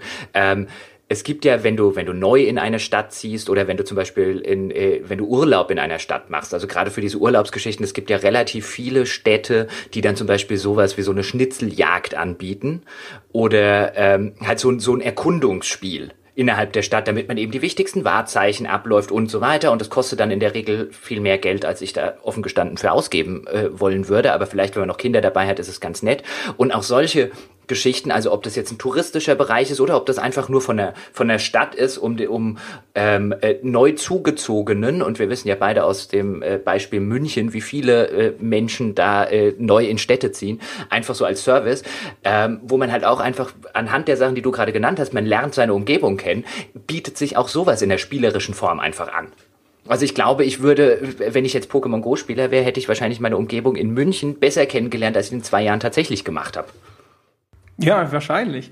Äh, meine Schwester zum Beispiel, die macht schon seit einer, seit einer ganzen Zeit dieses Geocaching, was ja so, jetzt sage ich mal, grundlegend durchaus artverwandt ist. Also das heißt, dass, das ist das, wer es nicht kennt, da verstecken Menschen irgendwo in der Walachei oder auch in Städten äh, einen Cache, ja, also so ein, irgendein kleines Objekt, und das muss man finden. Also genau wie bei einer Schnitzeljagd. Das ist dann halt nur durch Koordinaten markiert, häufig GPS-Koordinaten. Und die gibst du dann halt ein in der App auf deinem Handy oder es gibt auch so kleine spezielle GPS-Locator, mit die du dafür benutzen kannst. Und dann gehst du halt einfach los gemeinsam. Also die läuft dann halt mit ihrer Familie, mit ihren Kindern zum Beispiel los und dann suchst du halt an der Stelle. Das gibt's manchmal so wirklich Schnitzeljagdmäßig über mehrere Stationen, die du abläufst. Oder es gibt halt in der Ecke einen Cache. Die gibt's in den verschiedenen Größen und Schwierigkeitsstufen Stufen dadurch auch, weil die ganz kleinen sind natürlich äh, schwieriger zu entdecken als die großen, die kann man natürlich auch besser verstecken. Und das machen die schon seit Jahren. Wobei natürlich, also umgekehrt, ich kenne jemand anderen noch, einen Bekannten habe ich auch noch, der das, der das macht. Den hatte ich halt gefragt, ob dann halt nicht das Pokémon Krone genau das Richtige für ihn ist. Und er sagt so, nee, das ist scheiße, weil erstens entfällt das Suchen nach dem Ding, das ist faszinierend. Da, das Gefühl dieser Schatzsuche entfällt. Und zum Zweiten glotzen die Leute dann auf ihr Handy und das, das ist blöd, weil es ist eigentlich mhm. so spazieren gehen erstmal über weite Strecken und erst wenn man so in, äh, am Zielort oder in der Nähe des Zielortes angekommen ist, dann geht sozusagen überhaupt erst das Spiel wirklich los, wenn man anfängt nach dem Ding zu suchen. Mhm. Ja. Ja, also ja. geht halt so ein bisschen in diese Richtung, was ja. du vorhin gesagt hast. Wobei, wie gesagt, also ich kann mir schon vorstellen, also ich habe es jetzt nicht erlebt, dass mich Leute jetzt angesprochen haben. Ich hatte auch an keinem meiner äh, Spots das Gefühl, dass da jetzt gerade jemand anders unterwegs ist, der auch nach einem Pokémon oder nach diesem Pokestop sucht. Aber grundsätzlich kann ich mir das schon ganz gut vorstellen. Also wenn ich jetzt jemanden gesehen hätte, der auch irgendwie blöder auf sein Handy schaut oder sowas, dann wäre man vielleicht auch mal hingegangen und hätte gesagt, so hier, ne, auch auf der Suche nach Pokémon, na, wie, wie findest du es denn bisher oder so. Das finde ich halt durchaus echt ganz interessant. Also ich glaube, diese soziale Komponente bei dem Spiel, ich stelle mir vor, dass die zumindest anfangs ganz gut funktioniert. Was mich übrigens dazu bringt, was wir zum Abschluss nochmal machen sollten, ist jetzt, oder was mich interessieren würde, was sind deine Prognose? Hält sich das oder ist das ein Strohfeuer? Also meine Prognose wäre, dass es wahrscheinlich so ausgeht. Mich erinnert es immer noch total an, ich hatte es vorher schon mal gesagt, an Quizduell. In mhm. der Hinsicht, dass ich, dass ich glaube, dass es jetzt ein paar Wochen lang der Hype ist, wie damals, als man sich ja echt vor Quizduell-Anfragen nicht retten konnte. Vor äh, ungefähr jeder, der, der deine Handynummer hat, hatte, wenn du die App installiert hattest, äh, hat dir auch irgendwie eine, eine Quizduell-Challenge äh, äh, geschickt. Ich glaube, da geht es jetzt hypemäßig noch ein paar Wochen lang so weiter. Ähm, dann wird's abebben wie das halt immer bei solchen Themen so ist. Aber ich glaube schon, dass es analog zu Quizduell länger als einfach nur drei Monate äh, präsent ist. Natürlich nicht in der Intensität. Ähm, aber ich glaube, das, das läuft schon ein, zwei Jährchen äh, letztlich, bevor sich's wirklich totgelaufen hat. Ähm, was meinst du? Also ich glaube zumindest jetzt, was diese, diese, diese öffentliche Wahrnehmung angeht, glaube ich, ist es relativ schnell wieder verschwunden. Ja, natürlich. Also äh, ich glaube, in zwei, drei Monaten, sage ich jetzt mal, redet da keine Sau mehr drüber. Äh, wie lange sich das dann tatsächlich hält als etwas, das genutzt wird, was tatsächlich gut Geld abwirft für seinen Hersteller, das ist nochmal eine ganz andere Fragestellung. Kann ich mir auch vorstellen, dass das vielleicht äh, sich länger hält. Wobei aber äh, tatsächlich bei dem konkreten Ding, weil es eben diese Komponente hat, dass du dich irgendwo real hinbegeben musst, man sagt ja immer, also wir haben ja schon häufiger so ein bisschen drüber gesprochen, dass ganz viele von diesen Free-to-Play-Mechaniken zum Beispiel auch darauf ausgelegt sind, dass sie äh, den Wiedereinstieg immer wieder herbeizwingen durch diese Boni, die du jeden Tag bekommst und so. Weil jedes Mal, wenn irgendwo ein Bruch im Spielfluss stattfindet, äh, steigen ein bestimmter Prozentsatz von Leuten aus. Und bei einem Spiel, das tatsächlich von dir fordert, dass du dich an einen bestimmten Ort begibst, um dort spielen zu können, kann ich mir vorstellen, dass diese Brüche so viel häufiger auftauchen, dass es sogar schneller absäuft, als man denkt. Aber es kommt sehr stark darauf an, wie sie das Ding jetzt weiterentwickeln und was sie an neuen Features hinzufügen. Äh, zumal, also äh, an der Stelle vielleicht nur, weil du gesagt hast, in zwei, drei Monaten redet darüber keine Sau. Das trifft ja auf alles zu. Also ich meine, ich wüsste nicht eine Sache in den letzten, in den letzten Jahren, selbst wenn, also auch wenn wir über den Spielebereich rausgucken, die medial länger als ein paar Wochen im, äh, in, dem, in dem Ausmaße gehypt wurde. Ich meine, wer redet denn heute noch über Griechenlandrettung? Davor konnte man sich vor, vor, einige, vor einigen Monaten konnte man sich davor überhaupt nicht mehr retten. Da redete auch drei Monate später keine Sau mehr drüber. Ähm, also, was natürlich jetzt redet keine Sau mehr drüber, ist natürlich überspitzt formuliert, aber im, wie, wie oft findet das denn in dem Ausmaß noch in den Medien statt? Gar nicht mehr. Es wird halt, also gerade in dieser modernen, im modernen Internet- und Medienzeitalter, ähm, muss halt alle drei Wochen eine neue Sau her, die durchs Dorf getrieben wird. Und deswegen würde ich daran jetzt den Misserfolg oder Misserfolg von Pokémon Go nicht festmachen, weil nach drei Monaten redet keiner mehr über irgendwas, was drei Nee, ich Monate dachte alt jetzt ist. halt so, also es ist nicht so wie World of Warcraft, weißt du, wo über zehn Jahre hinweg immer wieder das Ding im Gespräch bleibt. Das ist das, was ich meine. Das ist richtig, aber das ist, stammt halt noch aus einer anderen Zeit und offen gestanden, heute redet keiner mehr über World of Warcraft. Aber ja, es gab ein paar Jahre, wo das, wo das jahrelang Thema war, aber da ist, glaube ich, auch damals tatsächlich Blizzard zur richtigen Zeit rausgekommen. Die, den Schrott hätte man heute nicht mehr, dass jemand jahrelang über ein Spiel redet. Das redet ja auch schon keine Sau mehr über Fallout. Oder über The Witcher, was das betrifft. Also mal kurz wieder dann so ein Aufflackern bei den Add-ons, aber that's it. Ähm, äh, da ist die, die Haltwertszeit in den Medien ist einfach, ist einfach in der Zwischenzeit eine, eine extrem kurze. ja. Ja, Das ist, früher hätte man, also bei World of Warcraft das ist so ein schönes Beispiel, früher hätte man dann ja noch überlegt, das hattest du ja auch noch die Möglichkeit, dann ist der ein oder andere Verlag auf die Idee gekommen und hat gesagt, da machen wir jetzt ein Sonderheft dazu. Und aus dem Sonderheft machen wir, das gab es ja dann äh, sowohl bei der GameStar als auch bei PC Games, ich weiß gar nicht, ob es diese PC Games MMO immer noch gibt, ähm, wurde dann ja ein regelmäßiges Magazin draus. Und das ist ja dann auch wieder was, was du heute, weil Magazine macht so gut wie keiner mehr. Gut, die GameStar macht immer noch äh, äh, ab und an mal ein Sonderheft zu einem großen Thema, aber jetzt gerade so auf einer regelmäßigen Basis käme ja keine, kein Mensch mehr auf die Idee, da noch ein Magazin zu launchen. Ähm, und eine eigene Webseite zu dem Thema, das hat irgendwie noch nie funktioniert. Also das, da fehlt dir halt auch einfach so ein bisschen, oder dem, dem Internet fehlt da so ein bisschen die Möglichkeit, Themen wirklich lange abzubilden für die Nische, die sich noch interessiert. Weil Nischen sind halt im Internet meistens nicht groß genug, um da sich finanziell zu rentieren. Früher hast du gesagt, verkaufst jeden Monat 30.000 Hefte, super. Genau. Ja, keine Ahnung. Ich hatte auf meiner Liste tatsächlich von Dingen, äh, die wir diskutieren sollten, noch, äh, noch eins, das am Ende total deplatziert ist, nämlich warum wir uns denn jetzt am Ende tatsächlich selbst entschlossen haben, doch über Pokémon Go zu sprechen. Also jetzt außer, weil André so lange rumgeweint hat. Weil man jetzt natürlich ja auch sagen könnte, genauso wie du es getan hast am Anfang, ja, es ist ja auch nur auf den Hype-Train aufgesprungen wo ich umgekehrt halt ja selber argumentiert habe, dass ich es halt einfach interessant fand, darüber zu sprechen, wie das Ding sich entwickelt hat und warum es überhaupt so groß werden konnte und was für Substanz so dahinter steckt und so. Jetzt würde ich das mal einfach umdrehen und so zum Abschluss nochmal fragen, Jochen Geber, bist du denn zufrieden mit unserer Folge oder hast du das Gefühl, wir sind auf einem Hype-Train gerade? Nein, also ich meine, das vorher mit dem Hype-Train habe ich ja äh, durchaus mit einem mit einem Augenzwinkern äh, gesagt. Und ähm, ich, äh, die Gefahr, dass wir da auf den Hype-Train springen, äh, fand ich jetzt zumindest nicht sonderlich nicht sonderlich hoch, weil es ist ja nicht so, als würden wir uns jetzt eine halbe Stunde lang über den Neuseeländer unterhalten, der seinen Job gekündigt hat. Oder über wa- was für, was für mehr oder weniger interessante Meldungen es da jetzt noch gibt. Und ich möchte offen gestanden auch über niemanden reden, der von der Klippe gefallen ist beim Pokémon Go äh, spielen, was jetzt auch teilweise großartig durch die Medien gegangen ist, weil ja, dann war halt einer doof. Oder Würde ich äh, einer, sofort einer gucken, ob das nicht ein. Hoax ist. Bei der Meldung würde ich sofort gucken, ob das nicht ein Hoax ist, weil das ist genau das, was man erwartet. Also du hörst davon, dass das so Na ein klar. Spiel gibt und du denkst sofort, äh, so, ja, ja, da, da guckt jemand nur aufs Handy und rennt durch die Welt. Aber tatsächlich äh, spielt man das gar nicht so. Man glotzt gar nicht so stark dauernd auf das Handy. es mag, selbst wenn es stimmt, also ich finde halt einfach, ja, das ist, das ist eine nette Boulevardmeldung, aber die, die Gefahr, dass wir beide, weil das war ja deine ursprüngliche Frage, ähm, dass wir beide uns jetzt so lange mit irgend so einem, so einem Boulevardkram aufhalten, äh, ist bei uns ja eher gering. Insofern, ähm, denke ich schon, also zumindest ich hatte jetzt anderthalb Stunden äh, durchaus Spaß an der Diskussion. Das ist ja immer noch äh, die Ultima Ratio anhand dessen, was wir hier machen. Ja, äh, dass es uns, genau, dass es uns beiden Freude bereitet. Insofern bin ich mit der Diskussion äh, durchaus zufrieden. Ähm, ich glaube, wir haben, wir haben einige interessante Punkte beleuchtet. Wir haben einiges angesprochen, über das ich jetzt auch im Nachgang nochmal nachdenken kann. Äh, wie siehst du das? Ja, also ich war, ich war ja schon vorher davon überzeugt. Ich habe nur gedacht, so hey, jetzt äh, kannst du ja mal wenigstens hier sozusagen noch mal hier. Du willst dir doch nur auf die Schulter klopfen. ob wir, ob wir nicht, äh, nee, mal Fishing gehen, ob du nächste, nächste Woche noch mit mir Bier trinken gehst. oder ob du sagst so, scheiße, ich hab's gewusst, ich hab gewusst, dass das nur so ein blödes, macht er nur wegen der Überschrift gemacht.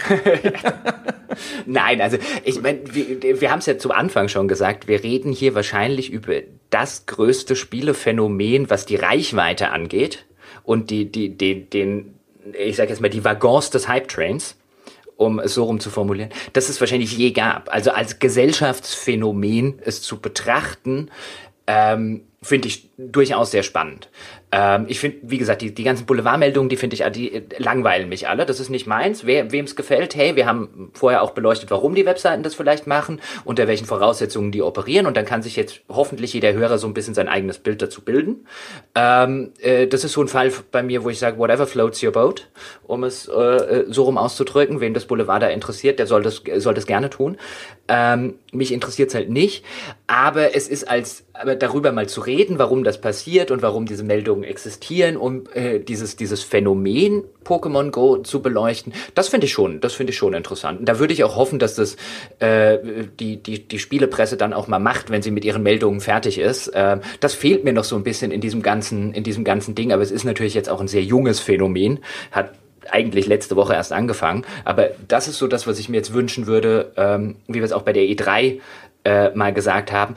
Es müsste jetzt eigentlich mal, müssten und kommen jetzt hoffentlich auch mal einordnende Artikel und halt nicht immer nur so ein Trommelfeuer aus mehr oder minder interessanten News, sondern mir fehlt halt immer noch diese, dieser übergreifende Blick.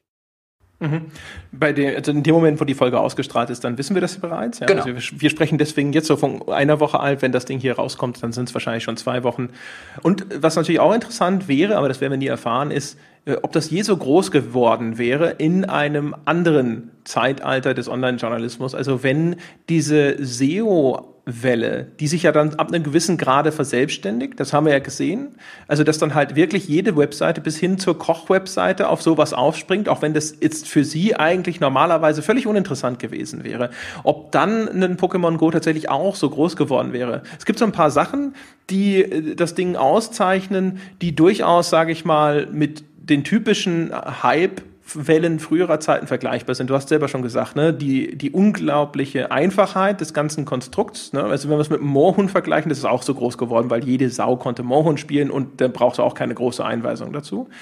Vielleicht auch, dass es so mit diesem ganzen AR, ob es dieses Label nun verdient oder nicht, so ein bisschen futuristisch daherkommt und vielleicht auch äh, aktuelle Zukunftstrends bedient, von denen die Menschen schon gehört haben und sie deswegen vielleicht deswegen so ein bisschen zum ersten Mal für die greifbar werden, dass sie sie faszinieren. Wir haben sehr viel Diskussionen so über Gesundheit und Rausgehen. Ich habe schon selber mal erzählt, dass meine Mutter zum Beispiel zum ersten Mal zu Computerspielen gefunden hat mit der Wii, als man sich bewegen musste dabei. Vielleicht gibt es auch viele Eltern oder so, die jetzt das eher akzeptieren, so als, als Spiel, weil man dazu in der Welt herumlaufen muss. Es werden ja nicht nur alle da die Hände über den Kopf schlagen und sich Sorgen machen, was ihren Kindern alles passieren kann, während sie irgendwo virtuelle Monsterchen jagen.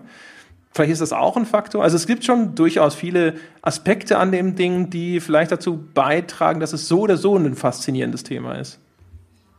Also ich glaube, ein faszinierendes Thema wäre es auch ein paar Jahre früher geworden, wobei da natürlich auch immer die technischen äh, äh, Sachen hättest du, also ich mein, bei Pokémon Go reden wir jetzt halt darüber, man kann sich ja eigentlich nur die Zeit angucken, in der das technisch sowohl mit Street View und mit diesen ganzen Daten umsetzbar gewesen wäre, als auch, dass die Smartphones weit genug verbreitet sind und technisch auf einem, auf einem Level äh, sind, wenn man ganz konkret über das Spiel redet. Aber ich glaube, dem hilft, also das ist schon ein Fall von zur richtigen Zeit am richtigen Ort. Ähm, es hilft, glaube ich, immens äh, dem Spiel, dass es, dass es so viele einfache Dinge auf Social Media, also gerade im Facebook, mein, meine ganze Facebook-Timeline ist voll mit Pokémon Go. Ähm, dafür bietet sich halt an. Es gibt so viele Geschichten, also diese Boulevard-Geschichten, die, über die wir schon gesprochen haben, die sich, die sich intrinsisch aus diesem Spiel bilden. Ob jetzt einer von der Klippe fällt, ob er seinen Job kündigt, äh, ob äh, irgendwelche ob irgendwelche User in Polizeireviere reingehen wollen, ob sich irgendwelche User an irgendeinem ähm, äh, bekannten Wahrzeichen treffen und dann hocken irgendwie 20 Leute oder 200 Leute drumrum, dann machen ein Foto und das geht dann durch alle sozialen Medien. Das nutzt wie viel davon dann bewusst und wie viel davon eher vielleicht unbewusst oder aus Versehen passiert, das ist dann wieder eine andere Diskussion. Aber das nutzt schon extrem gut die äh, Verbreitungsmechanismen im, äh, des, der, der modernen Internetwelt, ob das jetzt der Journalismus, ob das soziale Medien und und und sind. Das ist übrigens nochmal ein sehr, sehr guter Punkt, noch ganz kurz, um den nochmal herauszustellen, dass was ich vorhin schon mal gesagt habe, was ich als, aber nur um, um die Faszination für mich zu illustrieren, aber du hast natürlich recht, das Ding generiert auch reale Geschichten durch diese, diese Verbindung mit seiner virtuellen Spielwelt. Und die sind natürlich grundsätzlich hochwertiger, als wenn jetzt ein Computerspieler seine virtuellen Erlebnisse nacherzählt. Und dadurch ist natürlich auch die Verbreitung viel, viel stärker. Und da, das ist sicherlich ein Charakteristikum, das vielleicht für alle diese AR-Anwendungen zutrifft, aber du kannst Screenshots machen und dann ist da diese Verbindung zwischen deiner Umwelt und dem Spielinhalt. Und das ist natürlich auch was, was für Social Media Gold ist, weil dann hast du halt, äh, keine Ahnung, dein Familienmitglied, dem so ein blödes Pokémon auf dem Kopf sitzt und dann sehen die beide ein bisschen bescheuert aus und zack geht das auf Facebook und all deine näheren Angehörigen sagen, hihi, wie witzig. Also das ist natürlich auch eigentlich sehr, sehr gut geeignet für, für die heutige Zeit und wie sich dort Meldungen zum Beispiel in sozialen Medien verbreiten. Also, und ich, ich gucke hier jetzt gerade so äh, parallel wieder mal in mal, weil ich gerade gesagt habe, in die Facebook-Timeline und der erste Poster, der jetzt äh, gerade drin ist, ähm, ähm, ist halt auch so ein, ein, eine, eine Verlinkung aus von einem amerikanischen äh, Video von, äh, wo ein äh, angeblich ein, äh, ein seltenes Pokémon im Central Park gespawnt sei. Ähm, und also zumindest die Bilder sind schon spannend. Also wie viele Leute, wie, wie, wie Autos abbremsen, Leute aus dem Auto hüpfen, alle dorthin stürmen, irgendwie wirkt wie Hunderte oder Tausende von Menschen wegen einem, wegen einem seltenen Pokémon. Und das Beste ist, also das sind geile Nintendo Geschichten. Könnte sich, könnte sich jetzt irgendeine Viralagentur mieten, die sowas einfach inszeniert und wahrscheinlich in der Flut von ähnlichen äh, Meldungen, die echt sind, würde das einfach nicht mehr auffallen. Ja, wahrscheinlich nicht. Ich habe ja keine Ahnung. Vielleicht ist das ja sogar irgendein uraltes Video, wo was völlig anderes passiert ist und jetzt behauptet man das nur. Glaube ich jetzt zwar nicht, aber ähm, es wird halt einfach geteilt. Da macht sich ja keiner großartige Gedanken jetzt, ob das stimmt oder nicht in der modernen Medien oder in der modernen äh, äh Informationsgesellschaft. Man haut halt einfach bei Facebook drauf. Andere gucken. Hat übrigens 26 Millionen Aufrufe. das Video. Ja, also ich meine, dafür ist halt, ja, also das, da, da kann gar kein, also weil ja immer auch Leute sagen, der äh, die Medien würden da den Hype ja selber irgendwie auslösen und befeuern. Also den Hype kann keine GameStar, keine PC Games, kein GameSpot und kein IGN auslösen. Den Hype, äh, der, der hier jetzt gerade entsteht, da können die Welle können die nur mitreiten, aber lostreten können die das Beben nicht.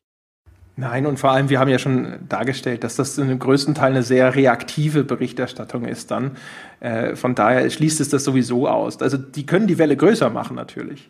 Aber äh, die Welle muss halt von alleine kommen. Genau. Und in, in dem Fall, in dem Fall reiten sie wirklich nur ein Tsunami. Also da, also da ist auch jedes größer machen, weil einfach daran siehst du es halt an den, an den sozialen Medien und Co. Ähm, und an 26 Millionen Aufrufen für jetzt dieses Video. Ähm, äh, da ist einfach schon ein, ein Tsunami im Gange. Ähm, den, den kann man mitreiten, äh, äh, das kann man gut oder auch schlecht finden als Konsument. Ähm, aber ich glaube, da, da sind die Medien eigentlich relativ unschuldig. Da, da, da hat nur jeder Surfbrett aufgepackt ja. Und, und äh, hat morgens, wir gehen jetzt sofort an den Strand. Sehr schön. Ja. Ja, ich würde sagen, äh, wir machen jetzt hier sozusagen dicht, ja, und gehen auch an den Strand. Äh, äh, ja. Ne? Ja. Nur weil, wir zwei. Ja, nur du, so, ich. jetzt, wenn jetzt gleich die Sonne untergeht. Ja, an welchen Strand, an welchen Strand gehen wir denn? Das, den nahegelegenen ja, Strand. Also. Die berühmte Darmstädter Küstenpromenade zum Beispiel. Genau, ja. genau, da ja. gehen wir hin, ja, an die Côte Darmstadt, ja. Und während wir da hingehen, meine Damen und Herren, haben Sie wieder Zeit, da Sie uns nicht mehr zuhören müssen, ja, sondern Sie dürfen jetzt gehen und uns eine 5-Sterne-Bewertung geben auf iTunes. Sie wissen, wir haben sie verdient, TM. Ähm, es wird höchste Zeit, dass Sie diese Sternewertung abgeben, damit wir in den iTunes-Charts sichtbar bleiben. Und Sie wissen, das ist der einzige Weg, wie man unseren wunderbaren Podcast findet. Als Mensch, der ihn noch nicht entdeckt hat, die iTunes-Charts, das ist sozusagen unsere Google-Platzierung. Und äh, wenn Sie noch mehr tun wollen, dann hat der liebe Gott für Sie Patreon erfunden. Sie finden unter www.gamespodcast.de den Link zu Patreon. Unter hier können Sie unseren Podcast unterstützen und dort kann man uns abonnieren ab einem Dollar aufwärts und damit all unsere Weltherrschaftspläne unterstützen. Außerdem wie immer der Hinweis, es gibt zwar einen PayPal-Link, da könnt ihr uns auch unterstützen mit Geld, allerdings das gibt dann keinen Zugriff auf unsere exklusiven Folgen für Bäcker, das hat logistische Gründe. Also dort bitte auf PayPal nur derjenige, der uns rein aus ideellen Beweggründen unterstützen möchte. Und wie immer empfehlen wir das Forum zu besuchen, das Bildbeste Spieleforum, auch unter gamespodcast.de zu finden. Es ist einfach nur fantastisch. Und für ein fantastisches Forum zu besuchen, das sollte man sich einmal im Leben gönnen. Das war's für diese Woche. Wir hören uns nächste Woche wieder. Bis dahin.